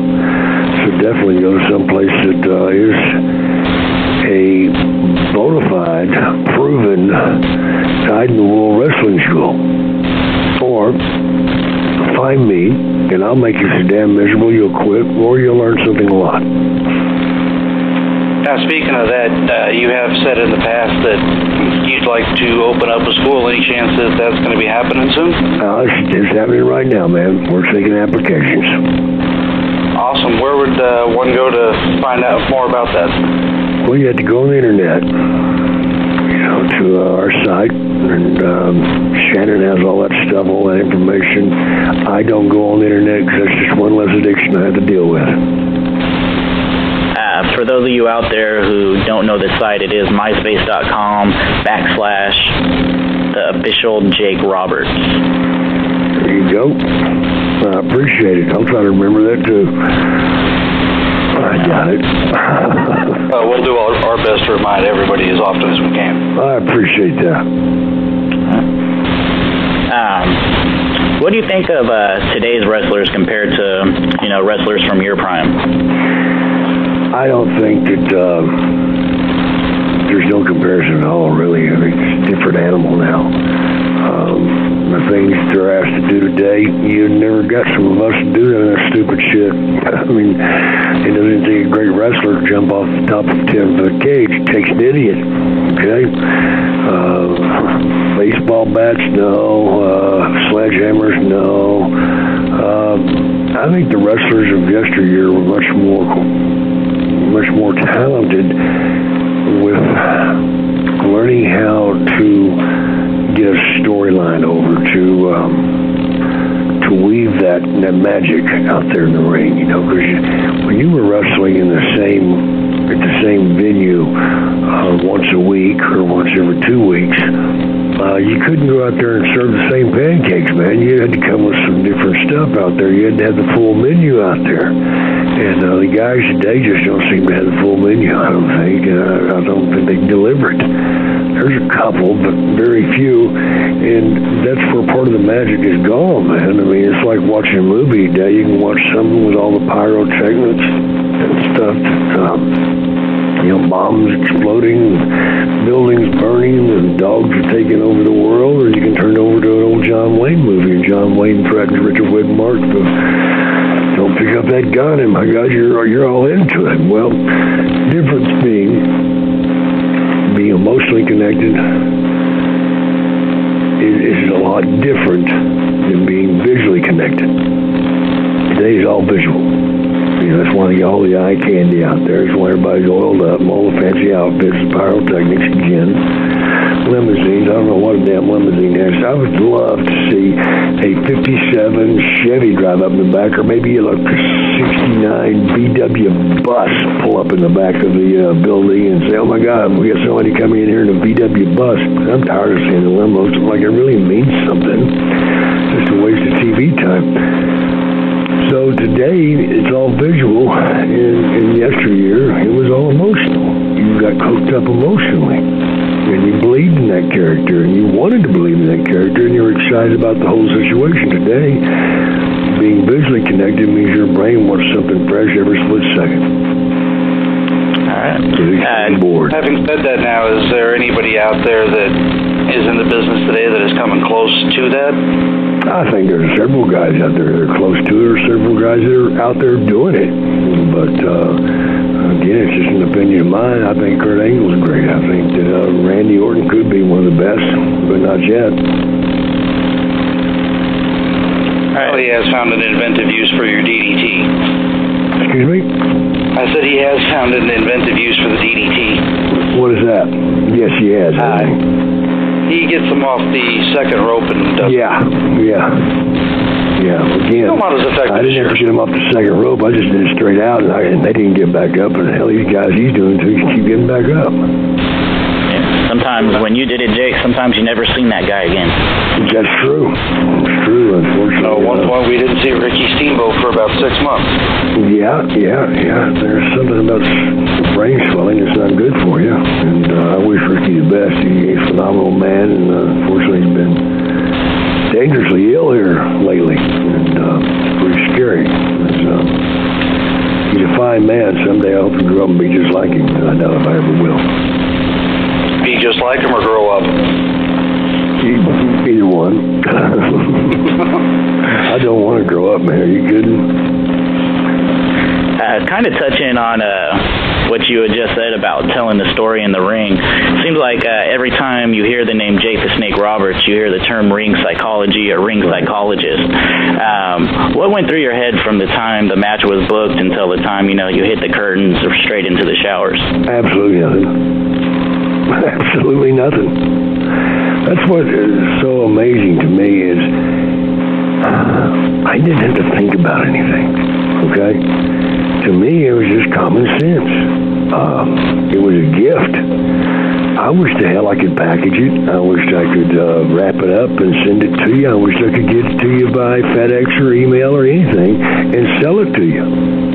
The gift that I've been given but I don't know where it come from. I don't know how to wrap it up. I don't know how to to put it in words other than some of the things I say and just being around me. I think you know if you're going to learn from somebody, you got to be around them and uh, you know smell the roses with them. I guess I don't know. Let them walk you down that street. And um, um, I'm just thankful that I had it. And uh, for some reason, um, I still got it. That's just the way my mind works. I, I don't know if it's a good thing or a bad thing. Sometimes I it's a little bit of both. So essentially, it's not something that can necessarily be taught, but hopefully, it's something that your future students will be able to learn. Instilled.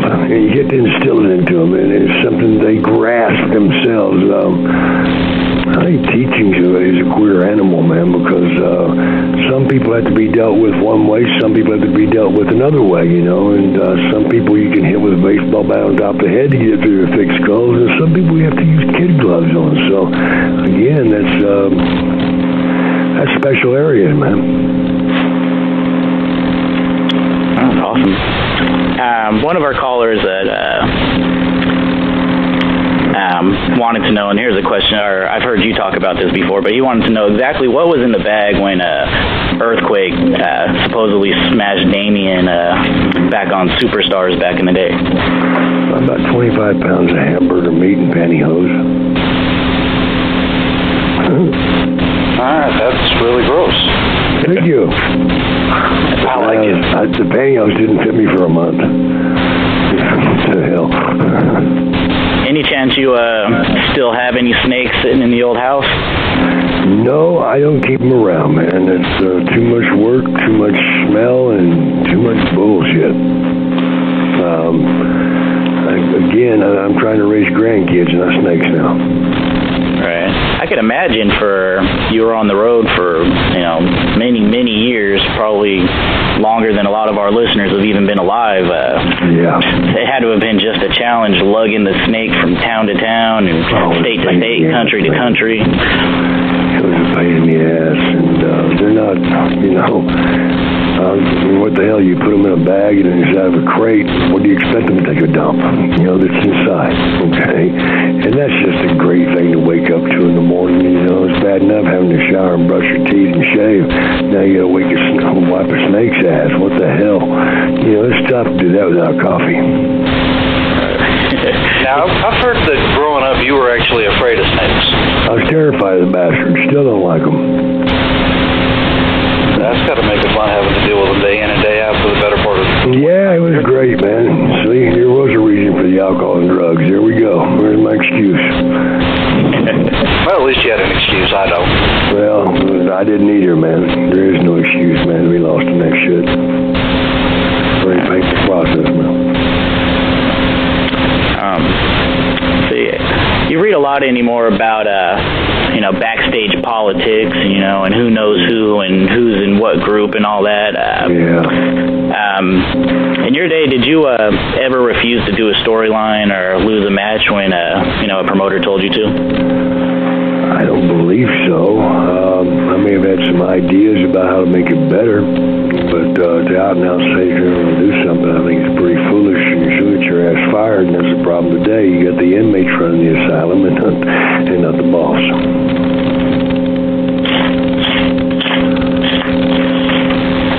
Fair enough. All right, I think that is pretty much it for the questions. The last part we have is the uh, 10 names. Basically, what we do is we just uh, throw out a name and in a couple of lines just give us your opinion on what you think of the person. All right, I'll try. All right. Okay. First one, the Honky Tonk Man. He's, he's fun to be in there with, and uh, great character out there, and uh, you know we all get a little crazy. He's not short of that. All right, the Ultimate Warrior. Next. All right. Fair enough. Ronnie Garvin. Hands of stone, and um, to steal the phrase that he said about me, it's like driving a damn Mercedes, man. What a ride. Awesome. Jerry the King Lawler. Next. Ravishing Rick Rude. Love the man. Um, sad that he's gone. Terribly strong young man, and um, well, just miss him. The Undertaker. Good man, great talent. Will probably go down as one of the best ever. Andre the Giant. Did what he wanted, loved him, and he could damn sure make your ass miserable in the ring. Ricky the Dragon Steamboat. Sweetheart. We, we should all be like him. Vincent Kennedy McMahon. One of the greatest minds ever. Um, phenomenal businessman. Um, I can't imagine having to deal with all he's dealt with. I'm, talking about just in business, but dealing with talent and um, trying to shuffle those cards is not easy. All right, and the last name, Jake the Snake Roberts. I don't know him. Kind of scary. I've heard that about him. Yeah, me too. Daily, every time I look in the mirror, who the fuck is that? All right, well, that's all the questions we had from our listeners, Jake. We'd like to thank you for answering them. Um, real quick, we just wanted to spend the last couple of minutes um, talking about the the um, you know the the auction for the signed heavyweight championship belt from you, um, and then to help pay off your granddaughter London some of her medical expenses. Um, fortunately, we've read that she's doing a lot better. Can you can you let them know where they could uh, also help maybe about the PayPal and maybe a little bit about the situation? Well, I'll let you explain all that stuff that goes in the computer. All I can say is that London's a beautiful little girl, man, and uh, got two beautiful people taking care of her. One being one of my twins and uh, his wife, and um, you know she's in the hospital, man, since day well day two. She came home for one day and then bled out. She was adopted. Beautiful little American Indian child. It's just, I mean, she lights my butt up, man. I can't, I'm just butter. She got me by, by the short hairs already.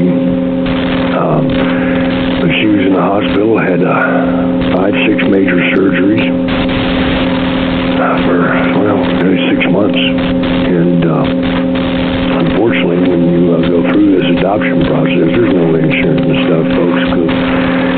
But uh, I just so proud of my my daughter-in-law and my son for not giving up because they certainly could have given up. You know, they could have said, "Hey, this is too much. I'll take this back. We got some damaged goods, whatever," and that child would have been allowed to uh, pass on because um, by them sticking with it, the uh, hospitals did a tremendous job. The doctors did a phenomenal job. They all worked together and they saved this little girl's life, man. It wasn't easy, you know, because her insides burst basically, their intestines, all that. And uh, these days, um, on a much higher note, she's been home now for about three weeks and. Um, She's now gotten rid of the uh, colostomy bag, you know, when the poop goes in, so now it comes out the normal place, which now she's finding that to be a fun thing. And I think she's either going to be a painter or a sanitary engineer because she's spreading shit everywhere, man. She's just trying to get out of her pants.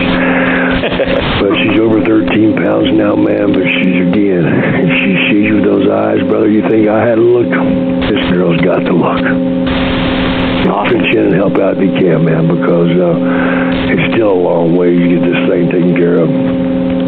Absolutely. In just a minute here, we're going to give you guys all the details on the PayPal account and the eBay auction for that signed WWE Winged Eagle belt signed by Jake himself. I do want to take this opportunity, Jake, to thank you for doing the show and, no all. for everything you've done for the business over the years. Well, I appreciate that, man. And uh, when somebody tells me that and I actually believe it, which is easy these days because I'm starting to believe things, it makes me realize that maybe all those years out there on that road doing what I did wasn't wasted. And uh, I don't From where I think it was. stand, man, it wasn't. No, I don't think so either, and uh, it was such a, such a joy. And uh, these last few months that I'm doing this, I hope to see a lot of the fans and wave goodbye and shake some hands and sign some photos and aggravate somebody else for a little while. Go. Well, um, you know, we hope you make it out here to the West Coast on your final tour. If you not, if you don't, you know, good luck with all your future uh, endeavors. And uh, again, just like Steven said, I'd like to thank you. Um, I'd also like to thank you. Got a good friend over there, Shannon, for helping set all this up. Thank you, Shannon. I know you're listening in the background. And uh, yeah, that's all we have. If you don't have anything else, uh, we'll let you get back to your real life, Jake.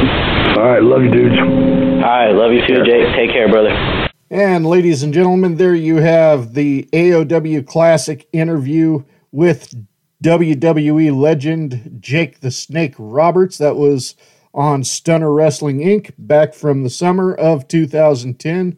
Of course, conducting the interview was Stephen James and Tommy Coolwater. It's time to hit our next music set. Coming up, we have American Grim, going to be followed by Bryson Gray, Bok van Blerk out of South Africa, Bullet to the Heart, and Chris Angeles. Be right back after this. How dare you and who in the hell fuck do you think you are? You're listening to Outlaw Radio, where we're proper gentlemen because we always ask. Do you mind if I fart?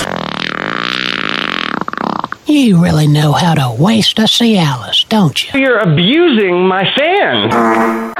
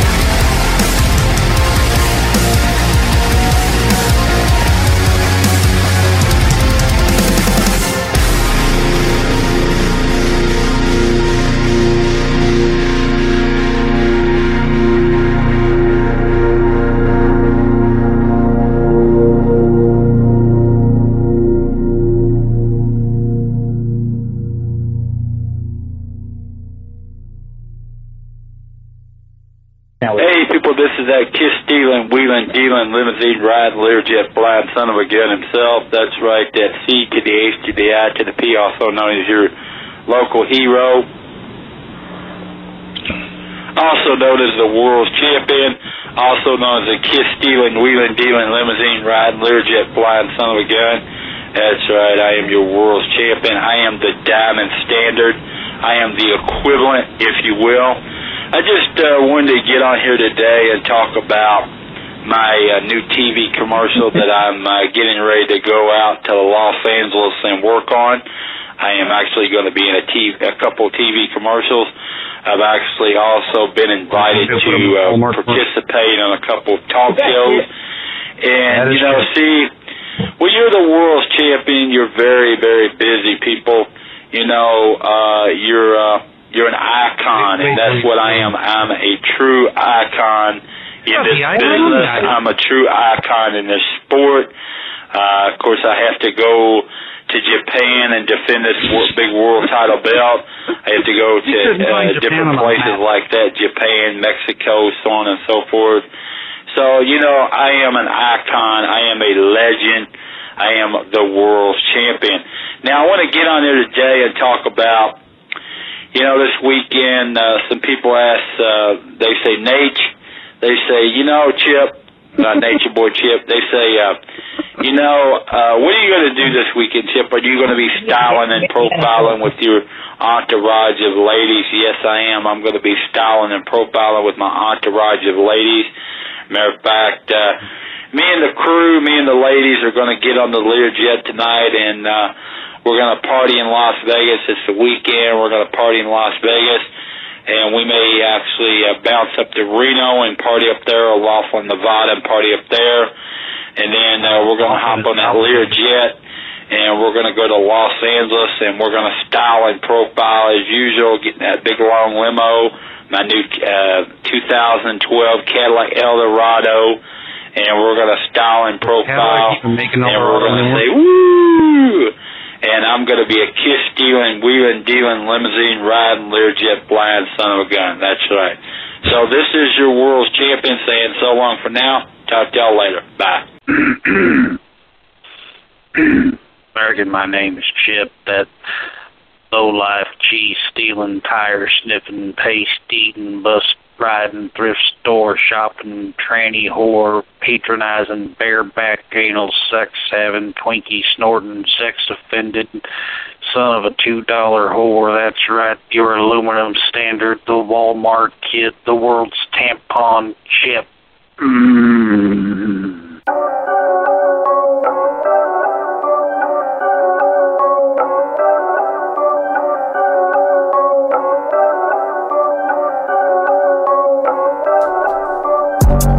Do we get judged by the color of our skin?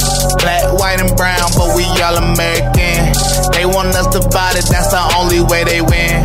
I just speak the truth and I don't care who I offend. One A, I can say whatever the hell I want.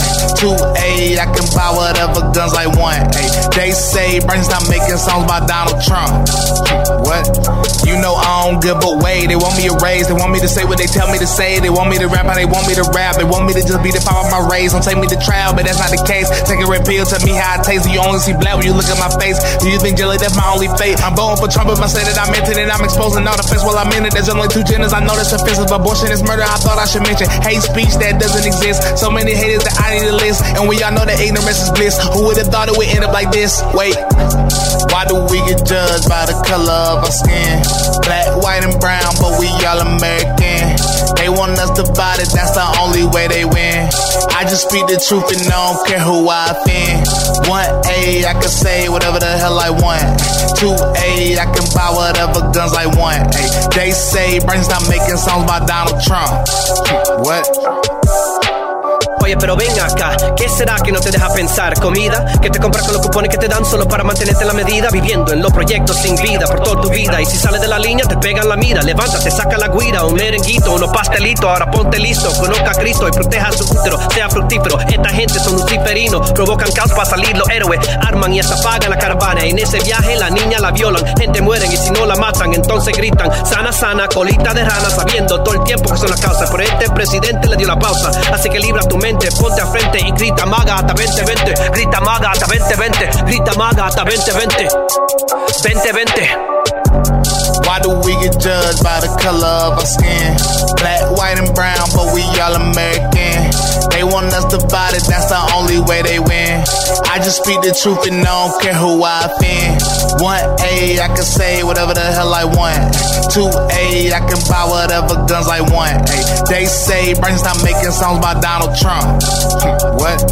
I can, I can say whatever I want. White skin, red hat, black strap, America. My name's DC Capital. Liberals, I'll embarrass ya. My name's Dagan Carey. Liberal rappers, I will carry ya. Dagan just like Reagan with the D, but I'm not Democrat. Used to flip them packs like Eric Swalwell, bet I had the gas. MSNBC is faker than Michelle Obama's rap. Manly face, manly shoulders, bigger hands than Trump, in fact. Don't you question gender, gender's infinite, they'll tell you that. And Alex Jones, I trust. It's Donald Trump a bust. They bust illegal voters, but they'll need a bigger bust. It's 2020, baby. Boris out in London, baby. This so worldwide moving, every nation, every color, baby.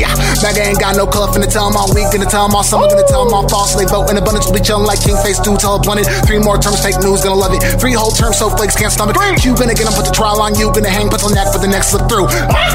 Why do we get judged by the color of our skin? Black, white, and brown, but we all American. They want us divided, that's the only way they win. I just speak the truth and I don't care who I offend. One A, I can say whatever the hell I want. Two A, I can buy whatever guns I want. Ay, they say Bernie not making songs by Donald Trump. What?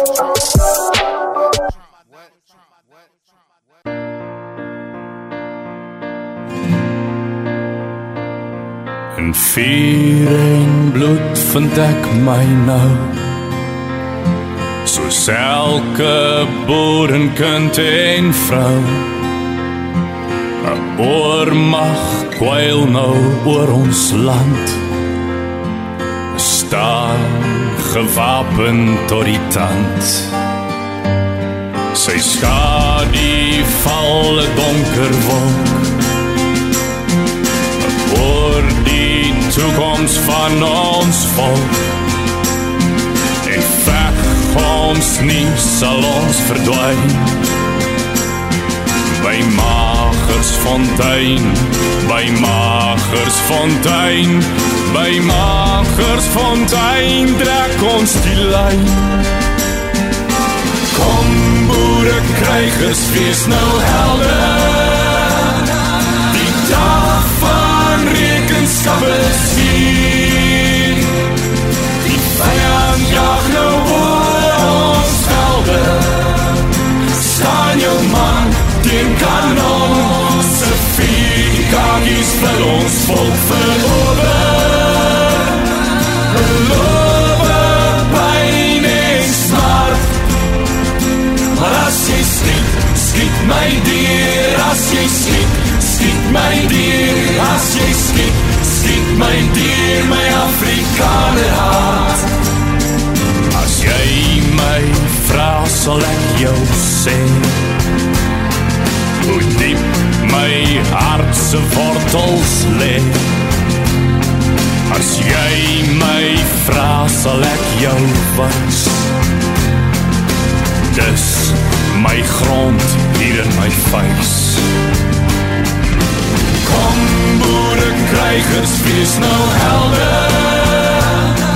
Die dag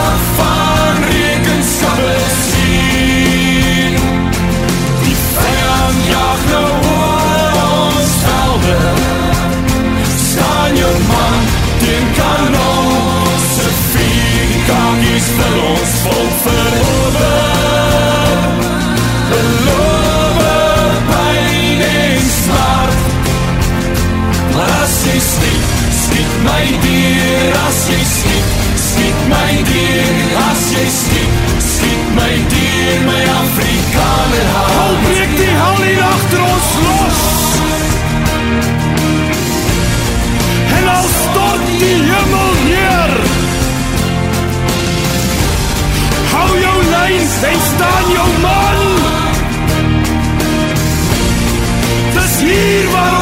tankier.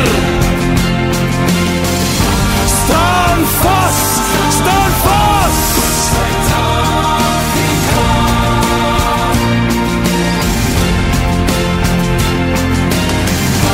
Staan vast, staan vast.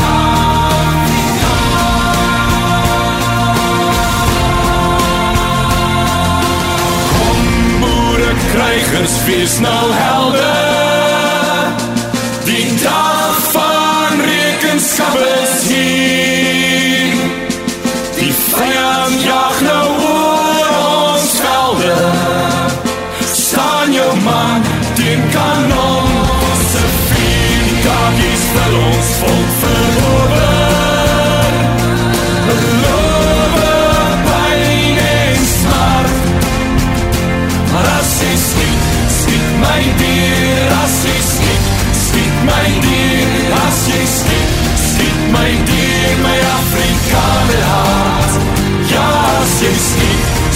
my dier as jy skiet skiet my dier as jy skiet skiet my dier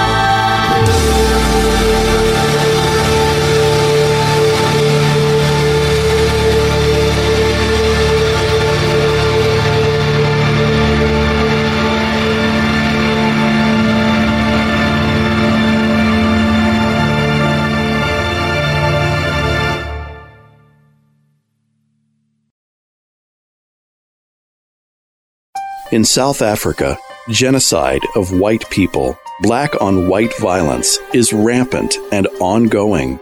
The South African mainstream media has kept this genocide hush hush, and South Africa's politicians have been silent about it.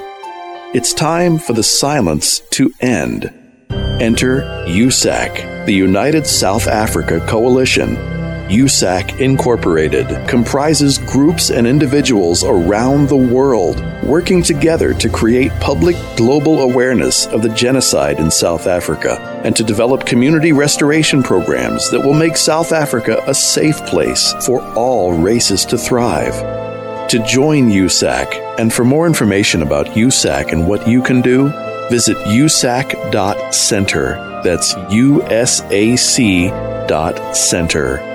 USAC, working to bring back a safe, truly unified South Africa. This is the Renegade Show. You have three different scenarios here, and I'll give them to you. No, I said scenarios, not Cheerios. Coming to you coast to coast and around the world on your favorite radio station. How did you get Cheerios from scenarios? All right, it's time for the Renegade Pick of the Week countdown. Here we go, counting it down all the way to number one. Who farted? Yeah, we like to welcome you to the Renegade family. Does anybody even remember Doogie Howser? I think it's fair to warn you that by listening to this show, you're committing a misdemeanor in four states. Three children are asking their parents where babies come from, two children run away, and one mother ends up crying by the end of the show.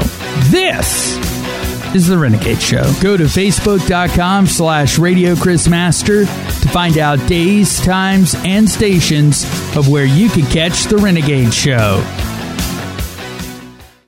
Hello, I'm Mike Lindell, and when I invented my pillow, I wanted to have everything you'd ever want in a pillow. You can adjust the patented fill to your exact individual needs. You can wash and dry my pillow. It has a 10-year warranty not to go flat, and it's made in the USA. And now, for a limited time, you can get a queen-size premium my pillow for the lowest price ever. Regularly $69.98, now only $29.98. That's a $40 savings. I'm also giving you deep discounts on all my my pillow products including my bed sheets, mattress toppers, and bath towels. Not only are you getting the lowest prices ever, but they make the best Christmas gifts ever. Buy now, and I'll extend my 60 day money back guarantee to March 1st, 2021. Hey, it's Mark, and you know Mike supports the right to keep and bear arms, and we support Mike. Please visit mypillow.com and click on the radio listener specials box and use promo code AAR for all of Mike's great discounts. Or call 800 978 9358, and remember, use promo code AAR.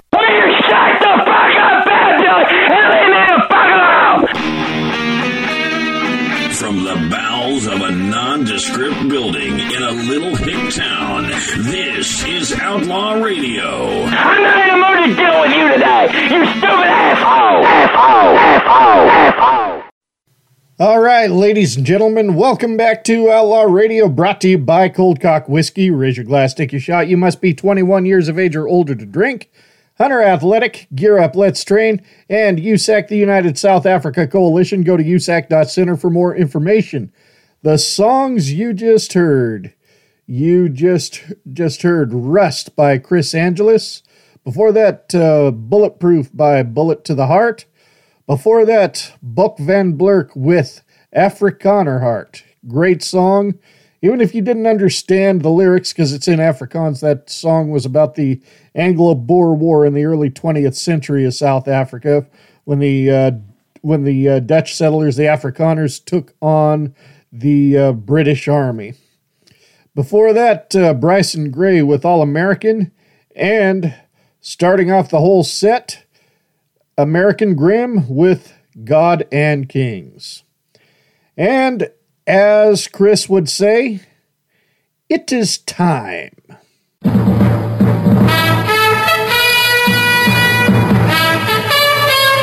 This is Outlaw Radio. News of the Weird.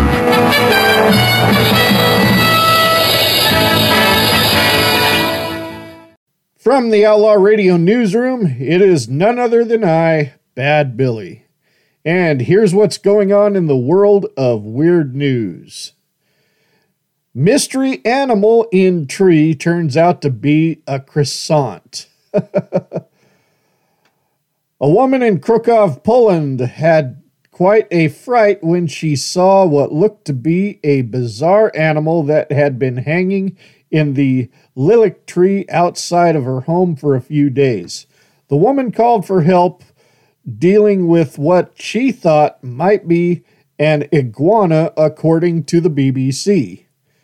When police officers showed up at the scene, they saw they were able to nab the mystery animal bread, handed because the animal in question turned out to be a croissant, according to a Facebook post by the Krakow Animal Welf- Animal Welfare Society. oh my God, I see a picture of this thing.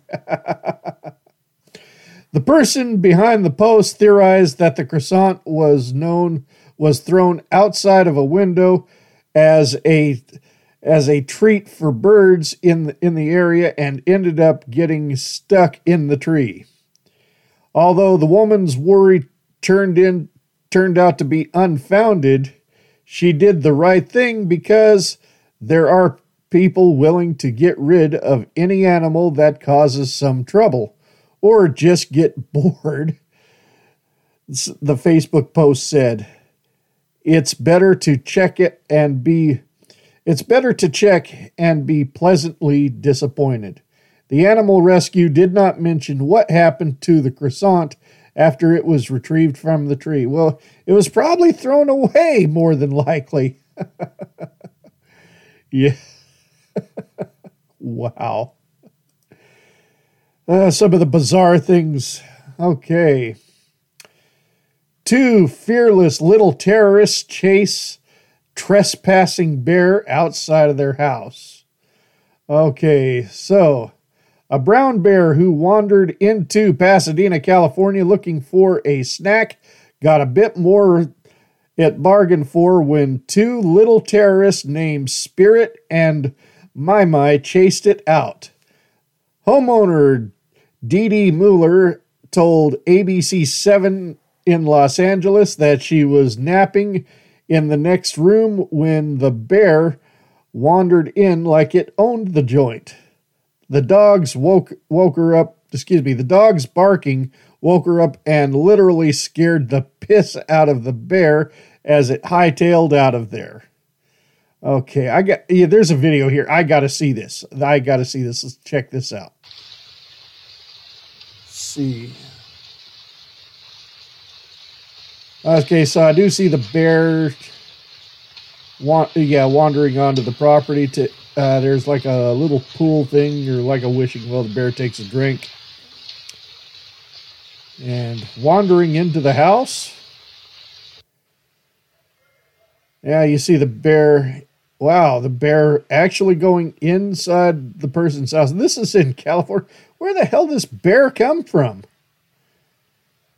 Yep.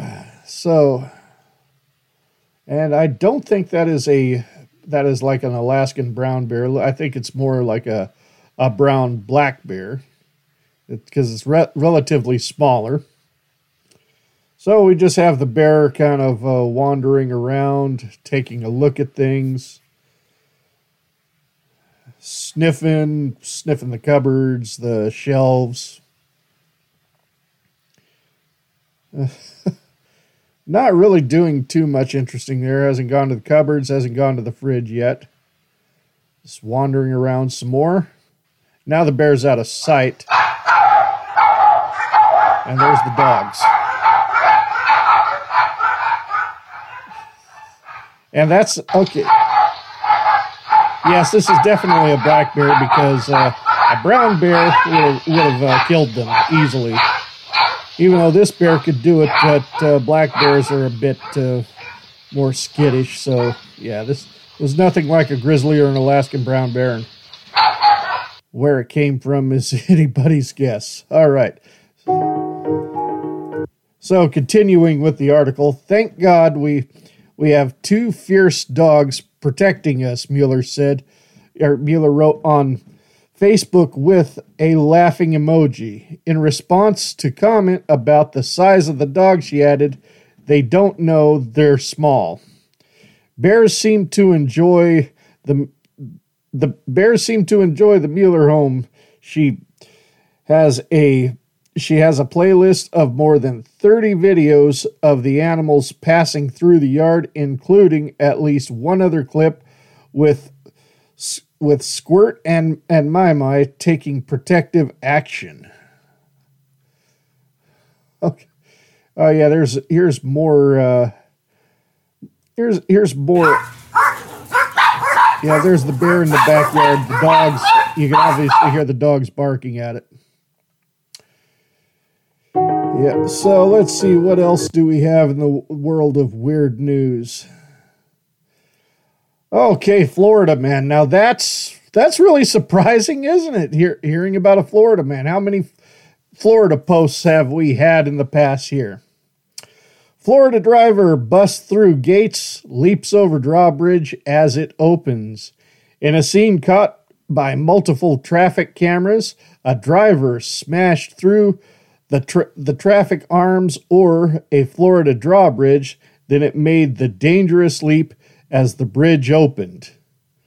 A vehicle was briefly airborne on Daytona Beach's Main Street Bridge, which crosses the Halifax River on Monday. All right, there's a video here. Let's take a look at this. So about 41 seconds, we see we see cars on the bridge. Oh yeah, the bridge was opening. You know how bridge opened for boats and shit like that, raising the bridge. Yeah. Oh oh yeah. So it wasn't it wasn't exactly a Dukes of Hazzard jump or anything like that. It's just uh, just it's just a minor jump. It did jump a little bit, but uh, yeah, no, like I said, nothing like uh, the Dukes of Hazzard. That's still kind of a dumb move by the driver, but we're we're getting a lot of stupid people out of Florida lately over the past couple of years. Okay, so as the rest of the article goes, local NBC station WESH said the traffic arms had to be replaced and the police believe they have identified the driver. The gate also appeared to damage the vehicle's windshield, but it's not known if the driver was injured. The drawbridge was seen the drawbridge has seen its share of stunts. Just last month, a motorcycle made the same leap. All right, so here's a, another Twitter uh, video on Twitter. Just gonna go ahead and cue this. Here we go. Let's see. Oh yeah, that was the motorcycle. It's still not a spectacular jump like from the uh, Dukes of Hazzard. Nothing spectacular there. Just uh, the, the two ends were barely separated, just as the vehicles went over. So the rest of the article reads It's absolutely against the law. That's why the rails are there. Florida Safety Council spokesperson Bonnie Frank told Fox News 35 in Orlando after the after this week's jump. You're not just risking yourself, you're risking all those other people that are also up that are also up that bridge. Uh, she's got a very, very good point there. Yes, indeed. So, what else we got? Oh, this looks interesting. Oh, shit. What the fuck is this? Canadian lawmaker caught naked during video conference. Try to emphasize the importance Okay. All right. Let's hear, the respecting quorum, the dress code here in the House, and I think uh, that Let's let's hear let's hear this. Go to the beginning. member for Salaberry-Suroît has a point of order. We have tried to emphasize the importance of uh, respecting quorum, the dress code here in the House, and I think uh, that this today we have beaten, a, we've uh, set a new record. We've seen a member during question period uh, improperly dressed, that is, uh, unclothed. So perhaps remind uh, the members, especially the male members, that suits and ties are appropriate, or, or rather called for. And uh, we have seen that the member was in very good shape. But I think that uh, this member should be uh, reminded of what is appropriate and to control his camera. Thank you. Okay. William Amos, who has represented the Quebec district of Pontiac since 2015, appeared on the scenes of his fellow lawmakers completely naked on Wednesday. William Amos, okay, yes, I just read that. I don't know why it was written twice. The Pontiac, the Pontiac, or the, the pandemic has meant many Can- Canadian lawmakers to participate in sessions via video conference instead of in person. A screenshot obtained of the Canadian press shows Amos standing behind a desk between the Quebec and Canadian flags, in his private parts hidden by what appears to be a mobile phone in one hand.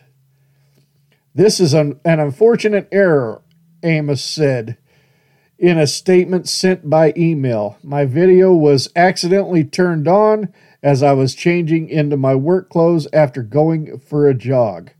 I sincerely apologize to my colleagues in the House of Commons for this unintentional distraction. Obviously, it was an honest mistake and it won't happen again.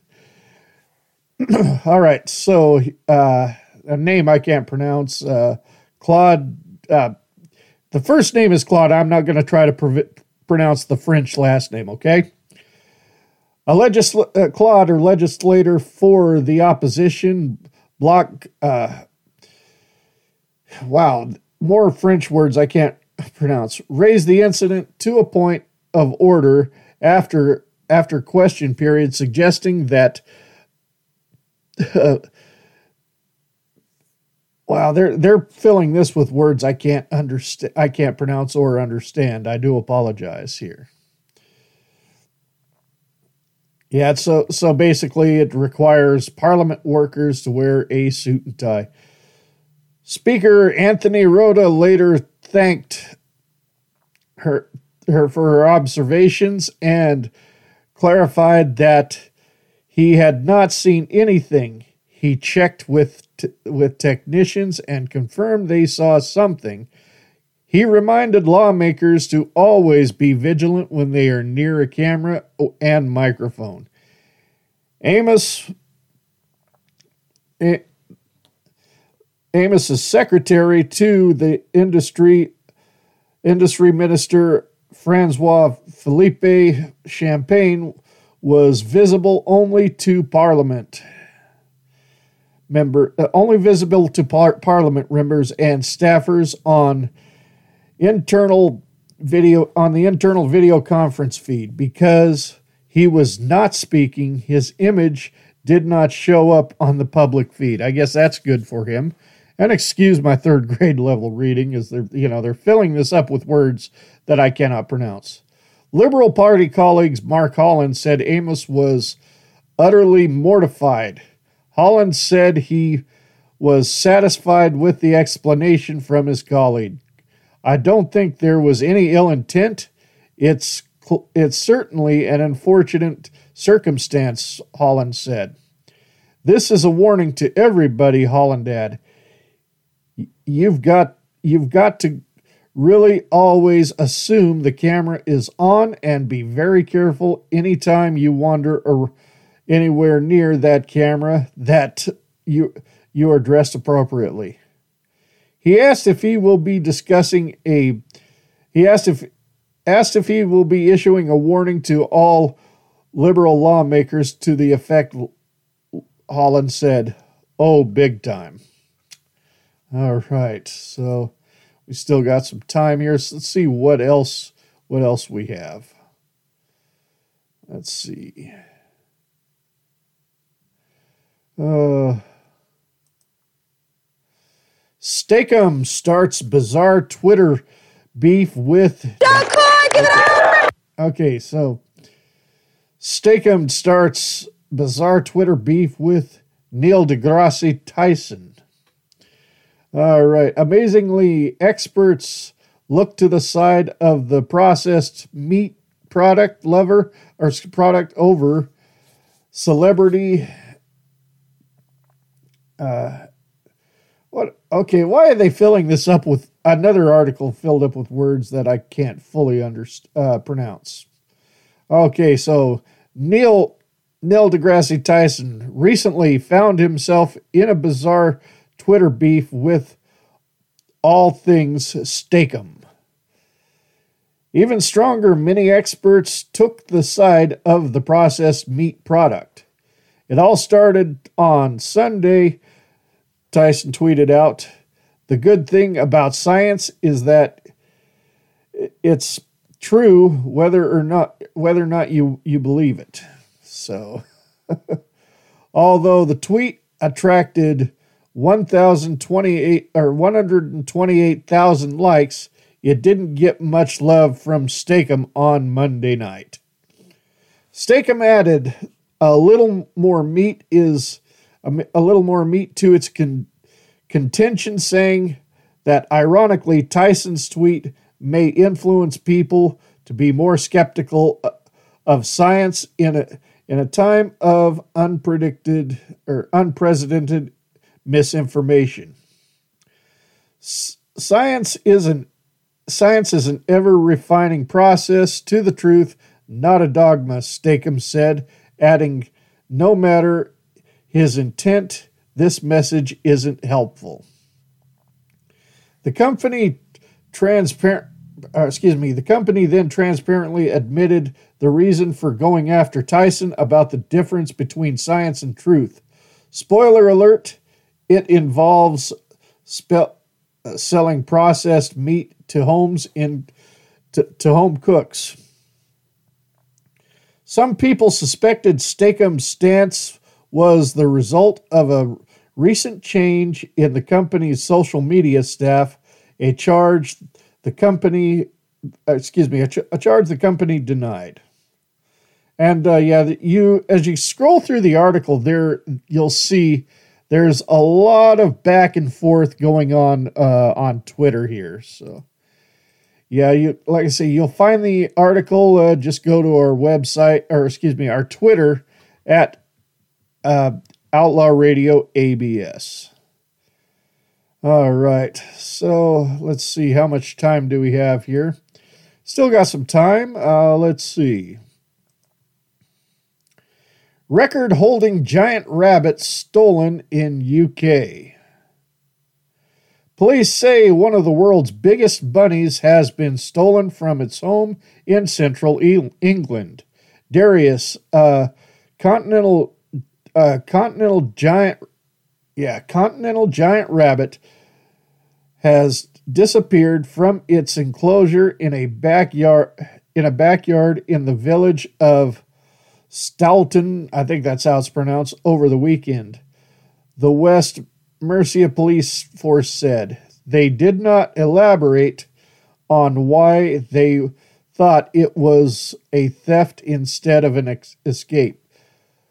The the force appealed for any excuse me the por- the force appealed for any misinformation about or or sightings of Darius who is who is gray brown and 129 centimeters, four feet three inches long. That's how big this rabbit is. Four feet three inches long at full stretch. He holds the Guinness World Record. He, he holds the Guinness World Records citation of the world's longest rabbit. Rabbits of his type are known to weigh about 15 to 20 pounds. And yeah, there's a picture. He, he is a big boy, that's for sure. The owner, Antoinette, uh, excuse me, the owner, Ant, Annette Edwards, a large, a large rabbit breeder and model, urged the culprit of culprits to return Darius to his home about 100 miles northwest of London, saying it was a very sad day. She initially offered a 1,000 pound, which comes out to 1,370 US dollars reward, but re- but tweeted Tuesday, please, please, I am so upset. Can you bring my Darius back? I am putting down a reward uh, up to 2,000 pounds, 2,748 uh, American dollars. Wow. So let's let's have a look here. Let's take a listen to this video. This is Dexter. He's a 10 month old continental giant. Oh, so that that right there, that was that was a different rabbit, but yeah, that too is a big boy. Yeah, check it out on our Twitter for sure. You'll you'll want to see this. So All right. So with that said, now it is time for shower thoughts. All right, your brain knows exactly how to wag your tail. You just don't have a tail. Already rich people seem to get lots of things for free, while people who aren't rich or or poor and are actually act, uh, let me let me start this one over. Already rich people seem to get lots of stuff for free while the people who aren't rich or are poor are in actual need don't. And that is true. Being a bear must be great. You're you're encouraged to get fat half of the year and then sleep it and then go to sleep for the other half. and we saw that bear get ran off by what looked like chihuahuas. KFC is both a restaurant and the main units of temperature. All right. Use your phone while you drive. You'll get, you'll get a fine. But a giant PC-sized interactive touch screen on on your car dash is acceptable. Mac is both a short f- form uh, excuse me, Mac is both a a short form acronym of macaroni and cheese. Batteries are prepaid electricity. That is very true. One of life's greatest ironies is looking for your glasses. Mario is the highest paid plumber to have ever existed. NASA probably labels containers with do not drop to to mess with astronauts. Because because of amputees, the average number of limbs is less than 4, meaning that if you have all your limbs, you are above average. I'm above average. I got all my limbs. Hopefully, I stay that way. Since countries own the ground underneath them, all countries border each other at, at the center of the earth. If everyone adopted the only, excuse me, if everyone adopted the only speak when you spoken theory when nobody would, then nobody would ever talk. Wearing prescription sunglasses inside makes it both easier and hard, harder to see. Most people are willing to get stronger. Excuse me. Most people are willing to let a baby, a stranger babysit their children than let a stranger stay in their house. And yeah, that's true. I can agree with that statement right there. Good morning is generally seen as a greeting, whereas good day and good night are farewells. You could add up every tanning salon on the planet and still wouldn't come close to how many tans the sun has actually given. Well, yeah, I mean, uh, before all that, uh, how many thousands of years did uh, the Earth exist? and societies, societies exist without electricity. So, very good point there. Someone was surely paid to figure out how to aim a a, a bit it directly at assholes. Okay. if humans and dinosaurs had coexisted, we would probably have eaten them more than more than they have eaten us. Well, if we found a way to kill them, I mean, God, we're talking about animals that big. And before guns, there, you know, all we had was spears and knives and slingshots and primitive weapons like that. Uh, who's to say? All right. And finally, honeybees are the ultimate example of don't let your anger guide your actions. And ladies and gentlemen, that does it for news of the weird slash shower thoughts. All right, so coming up next week, I should have a good show. Um, I'm supposed to talk to uh, Monty Cox, who's uh, been involved in the UFC in the early days, uh, managing great fighters like Pat Miletich, Matt Hughes, Jim Pulver, uh, Tim Sylvia, and that list goes on. He has agreed to join the show. Also, I should be speaking with Morgan Wade. She's a country singer. I can't remember exactly where she's from, but uh, she's going to be at Highway 30 Music Fest 2021. Definitely looking forward to speaking with her. So, yeah, at least finally you heard me say something that I, I actually have a show planned out. All right. So, we're to end the show with Manowar and Dark Avenger. Yes, the one song that featured the late, great, legendary Orson Welles. Thank you very much for tuning in to Outlaw Radio, and I shall be back next week. Are you tired of modern pop music that sounds like a dog fucking a squeaky toy? Well, that's why you're listening to Outlaw Radio. We tell bad bed music to piss up a rope. We give you our opinions, and if a fight breaks out, so fucking what? This is Outlaw Radio.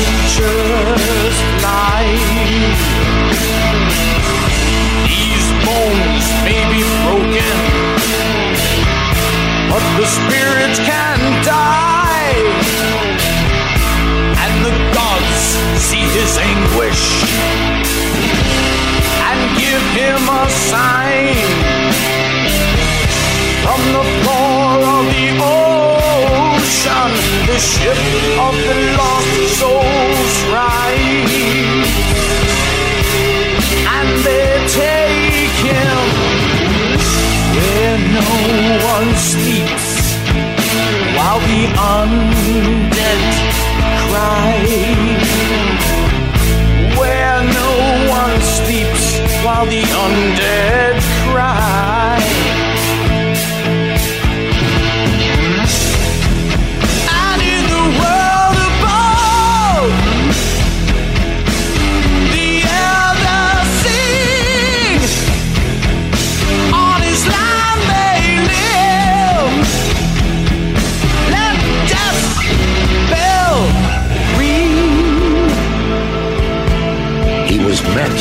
gate of Hades by the guardian of the lost souls, the keeper of the unavenged. And he did say to him, Let ye not pass, Abaddon. Return to the world from whence ye came, and seek payment, not only for thine own anguish, but vindicate the souls of the unavenged and they placed in his hand a sword made for him called Vengeance, forged in brimstone and tempered by the woeful tears of the unavenged. And to carry him on his journey back to the upper world, they brought forth their demon horse called Black Death, a grim steed so fearsome in might and black in color that he could stand as one darkness, save for his burning eyes of crimson fire. And on that night they rode up from hell. The pounding of his hooves did clap like thunder.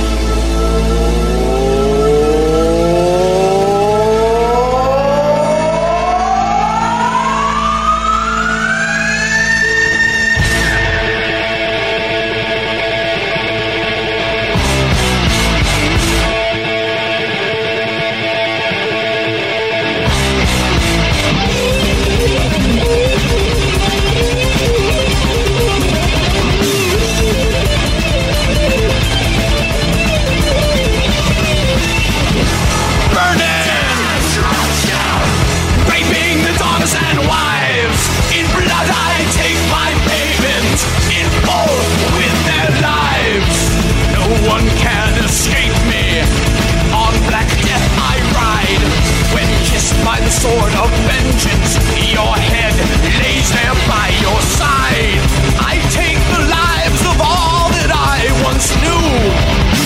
The torn flesh of a slow death waits for you. Burning! Raping the daughters and wives. In blood I take my payment.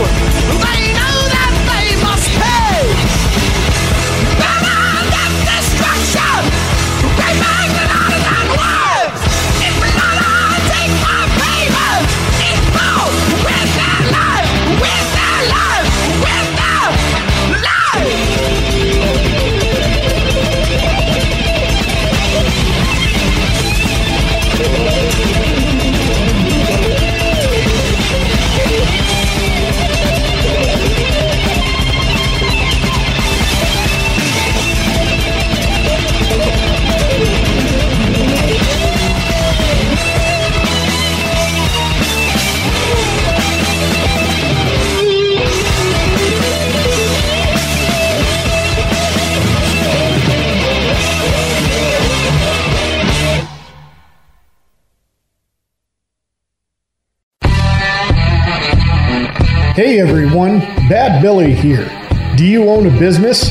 Or perhaps you're in a band? Or maybe you run a radio show or podcast? Whatever you do, you want to market your brand with custom made apparel. Look no further than Fresh Baked Tees. T shirts, hoodies, tank tops, caps, beanies, koozies, banners, and even masks. You can get them all custom made from Fresh Baked Tees. Prices are reasonable and negotiable. Simply go to freshbakedtees.com, submit your logo, and place your order today.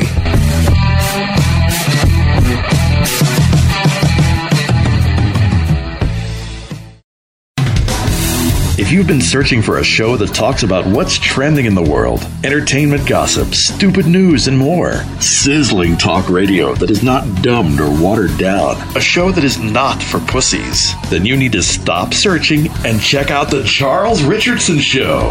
It's uncensored talk radio. No crybabies, no losers, no fucktards. Charles Richardson and crew bring it 100% with real opinions. If you can't take it, get the fuck out. You can even call the show and flap your gums, provided you have a brain. For the 411 stations and showtimes, like The Charles Richardson Show on Facebook at facebook.com forward slash The Charles Richardson Show. Some material may not be suitable for children under 18. The Charles Richardson Show. You want some? Come get some. I spent almost two decades working for the CIA. I've seen up close what so many people don't want to imagine the frightening reality of radical Islamic terror. Here's the truth no one wants to admit we will never see a day for the rest of our lives where that threat doesn't hover above our heads. Because the hatred that fuels these jihadists will burn for generations. The question is will our freedom? If we surrender our privacy rights, our speech rights, our religious rights, and our gun rights, we will not be safer. But we will doom our children and grandchildren and the billions of people around the world who see America as a beacon of hope to utter darkness. Our freedom makes us great. Our freedom will keep us safe. I'm the National Rifle Association of America, and I'm freedom's safest place. Hi, it's the big voice guy, the one who intros and promos the show you're listening to right now. Hi, my name is Jim Hunt. I voice for a growing list of internet and terrestrial radio stations, podcasts, and businesses. I'd love to spread the word about yours too, no matter if the message is serious or silly. Whether you want the delivery to be hard hitting, voice of authority, or conversational, warm, and fuzzy. From fully produced station imaging and commercials to custom phone system messages on hold and IVR prompts, voiceovers for computer games to narrations for presentations, even post production, audio editing, and audio cleanup services. Yeah, I do them too. I'm your guy. I do business as Jim Hunt Voiceovers and Audio Services. My rates are reasonable and negotiable because I love internet radio too. Visit my website, jimhuntvo.com. I'm Jim Hunt, at your service. Put my voice and audio production skills to work for you. Let's do this. You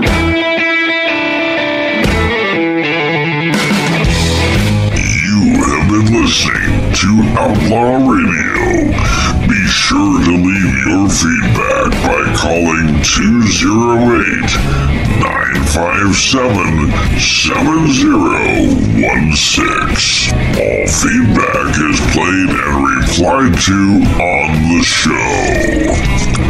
Visit our official website at outlawradioabs.com. Outlaw Radio is a presentation of AOW Productions.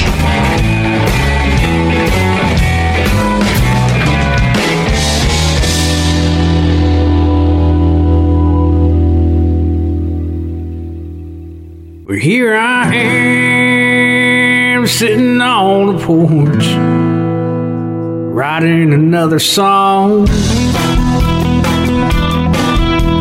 about Waylon Willie David Allan Coe. You can't go wrong.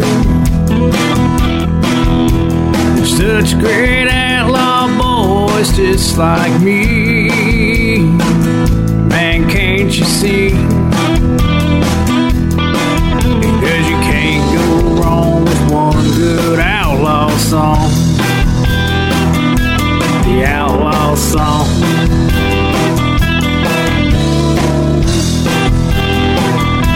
Well, here I am sitting on the porch, wishing I was here with old George. We'd be strumming on the cold hard truth, and he stopped loving her today. Play because you can't go wrong with one good outlaw song. The outlaw song.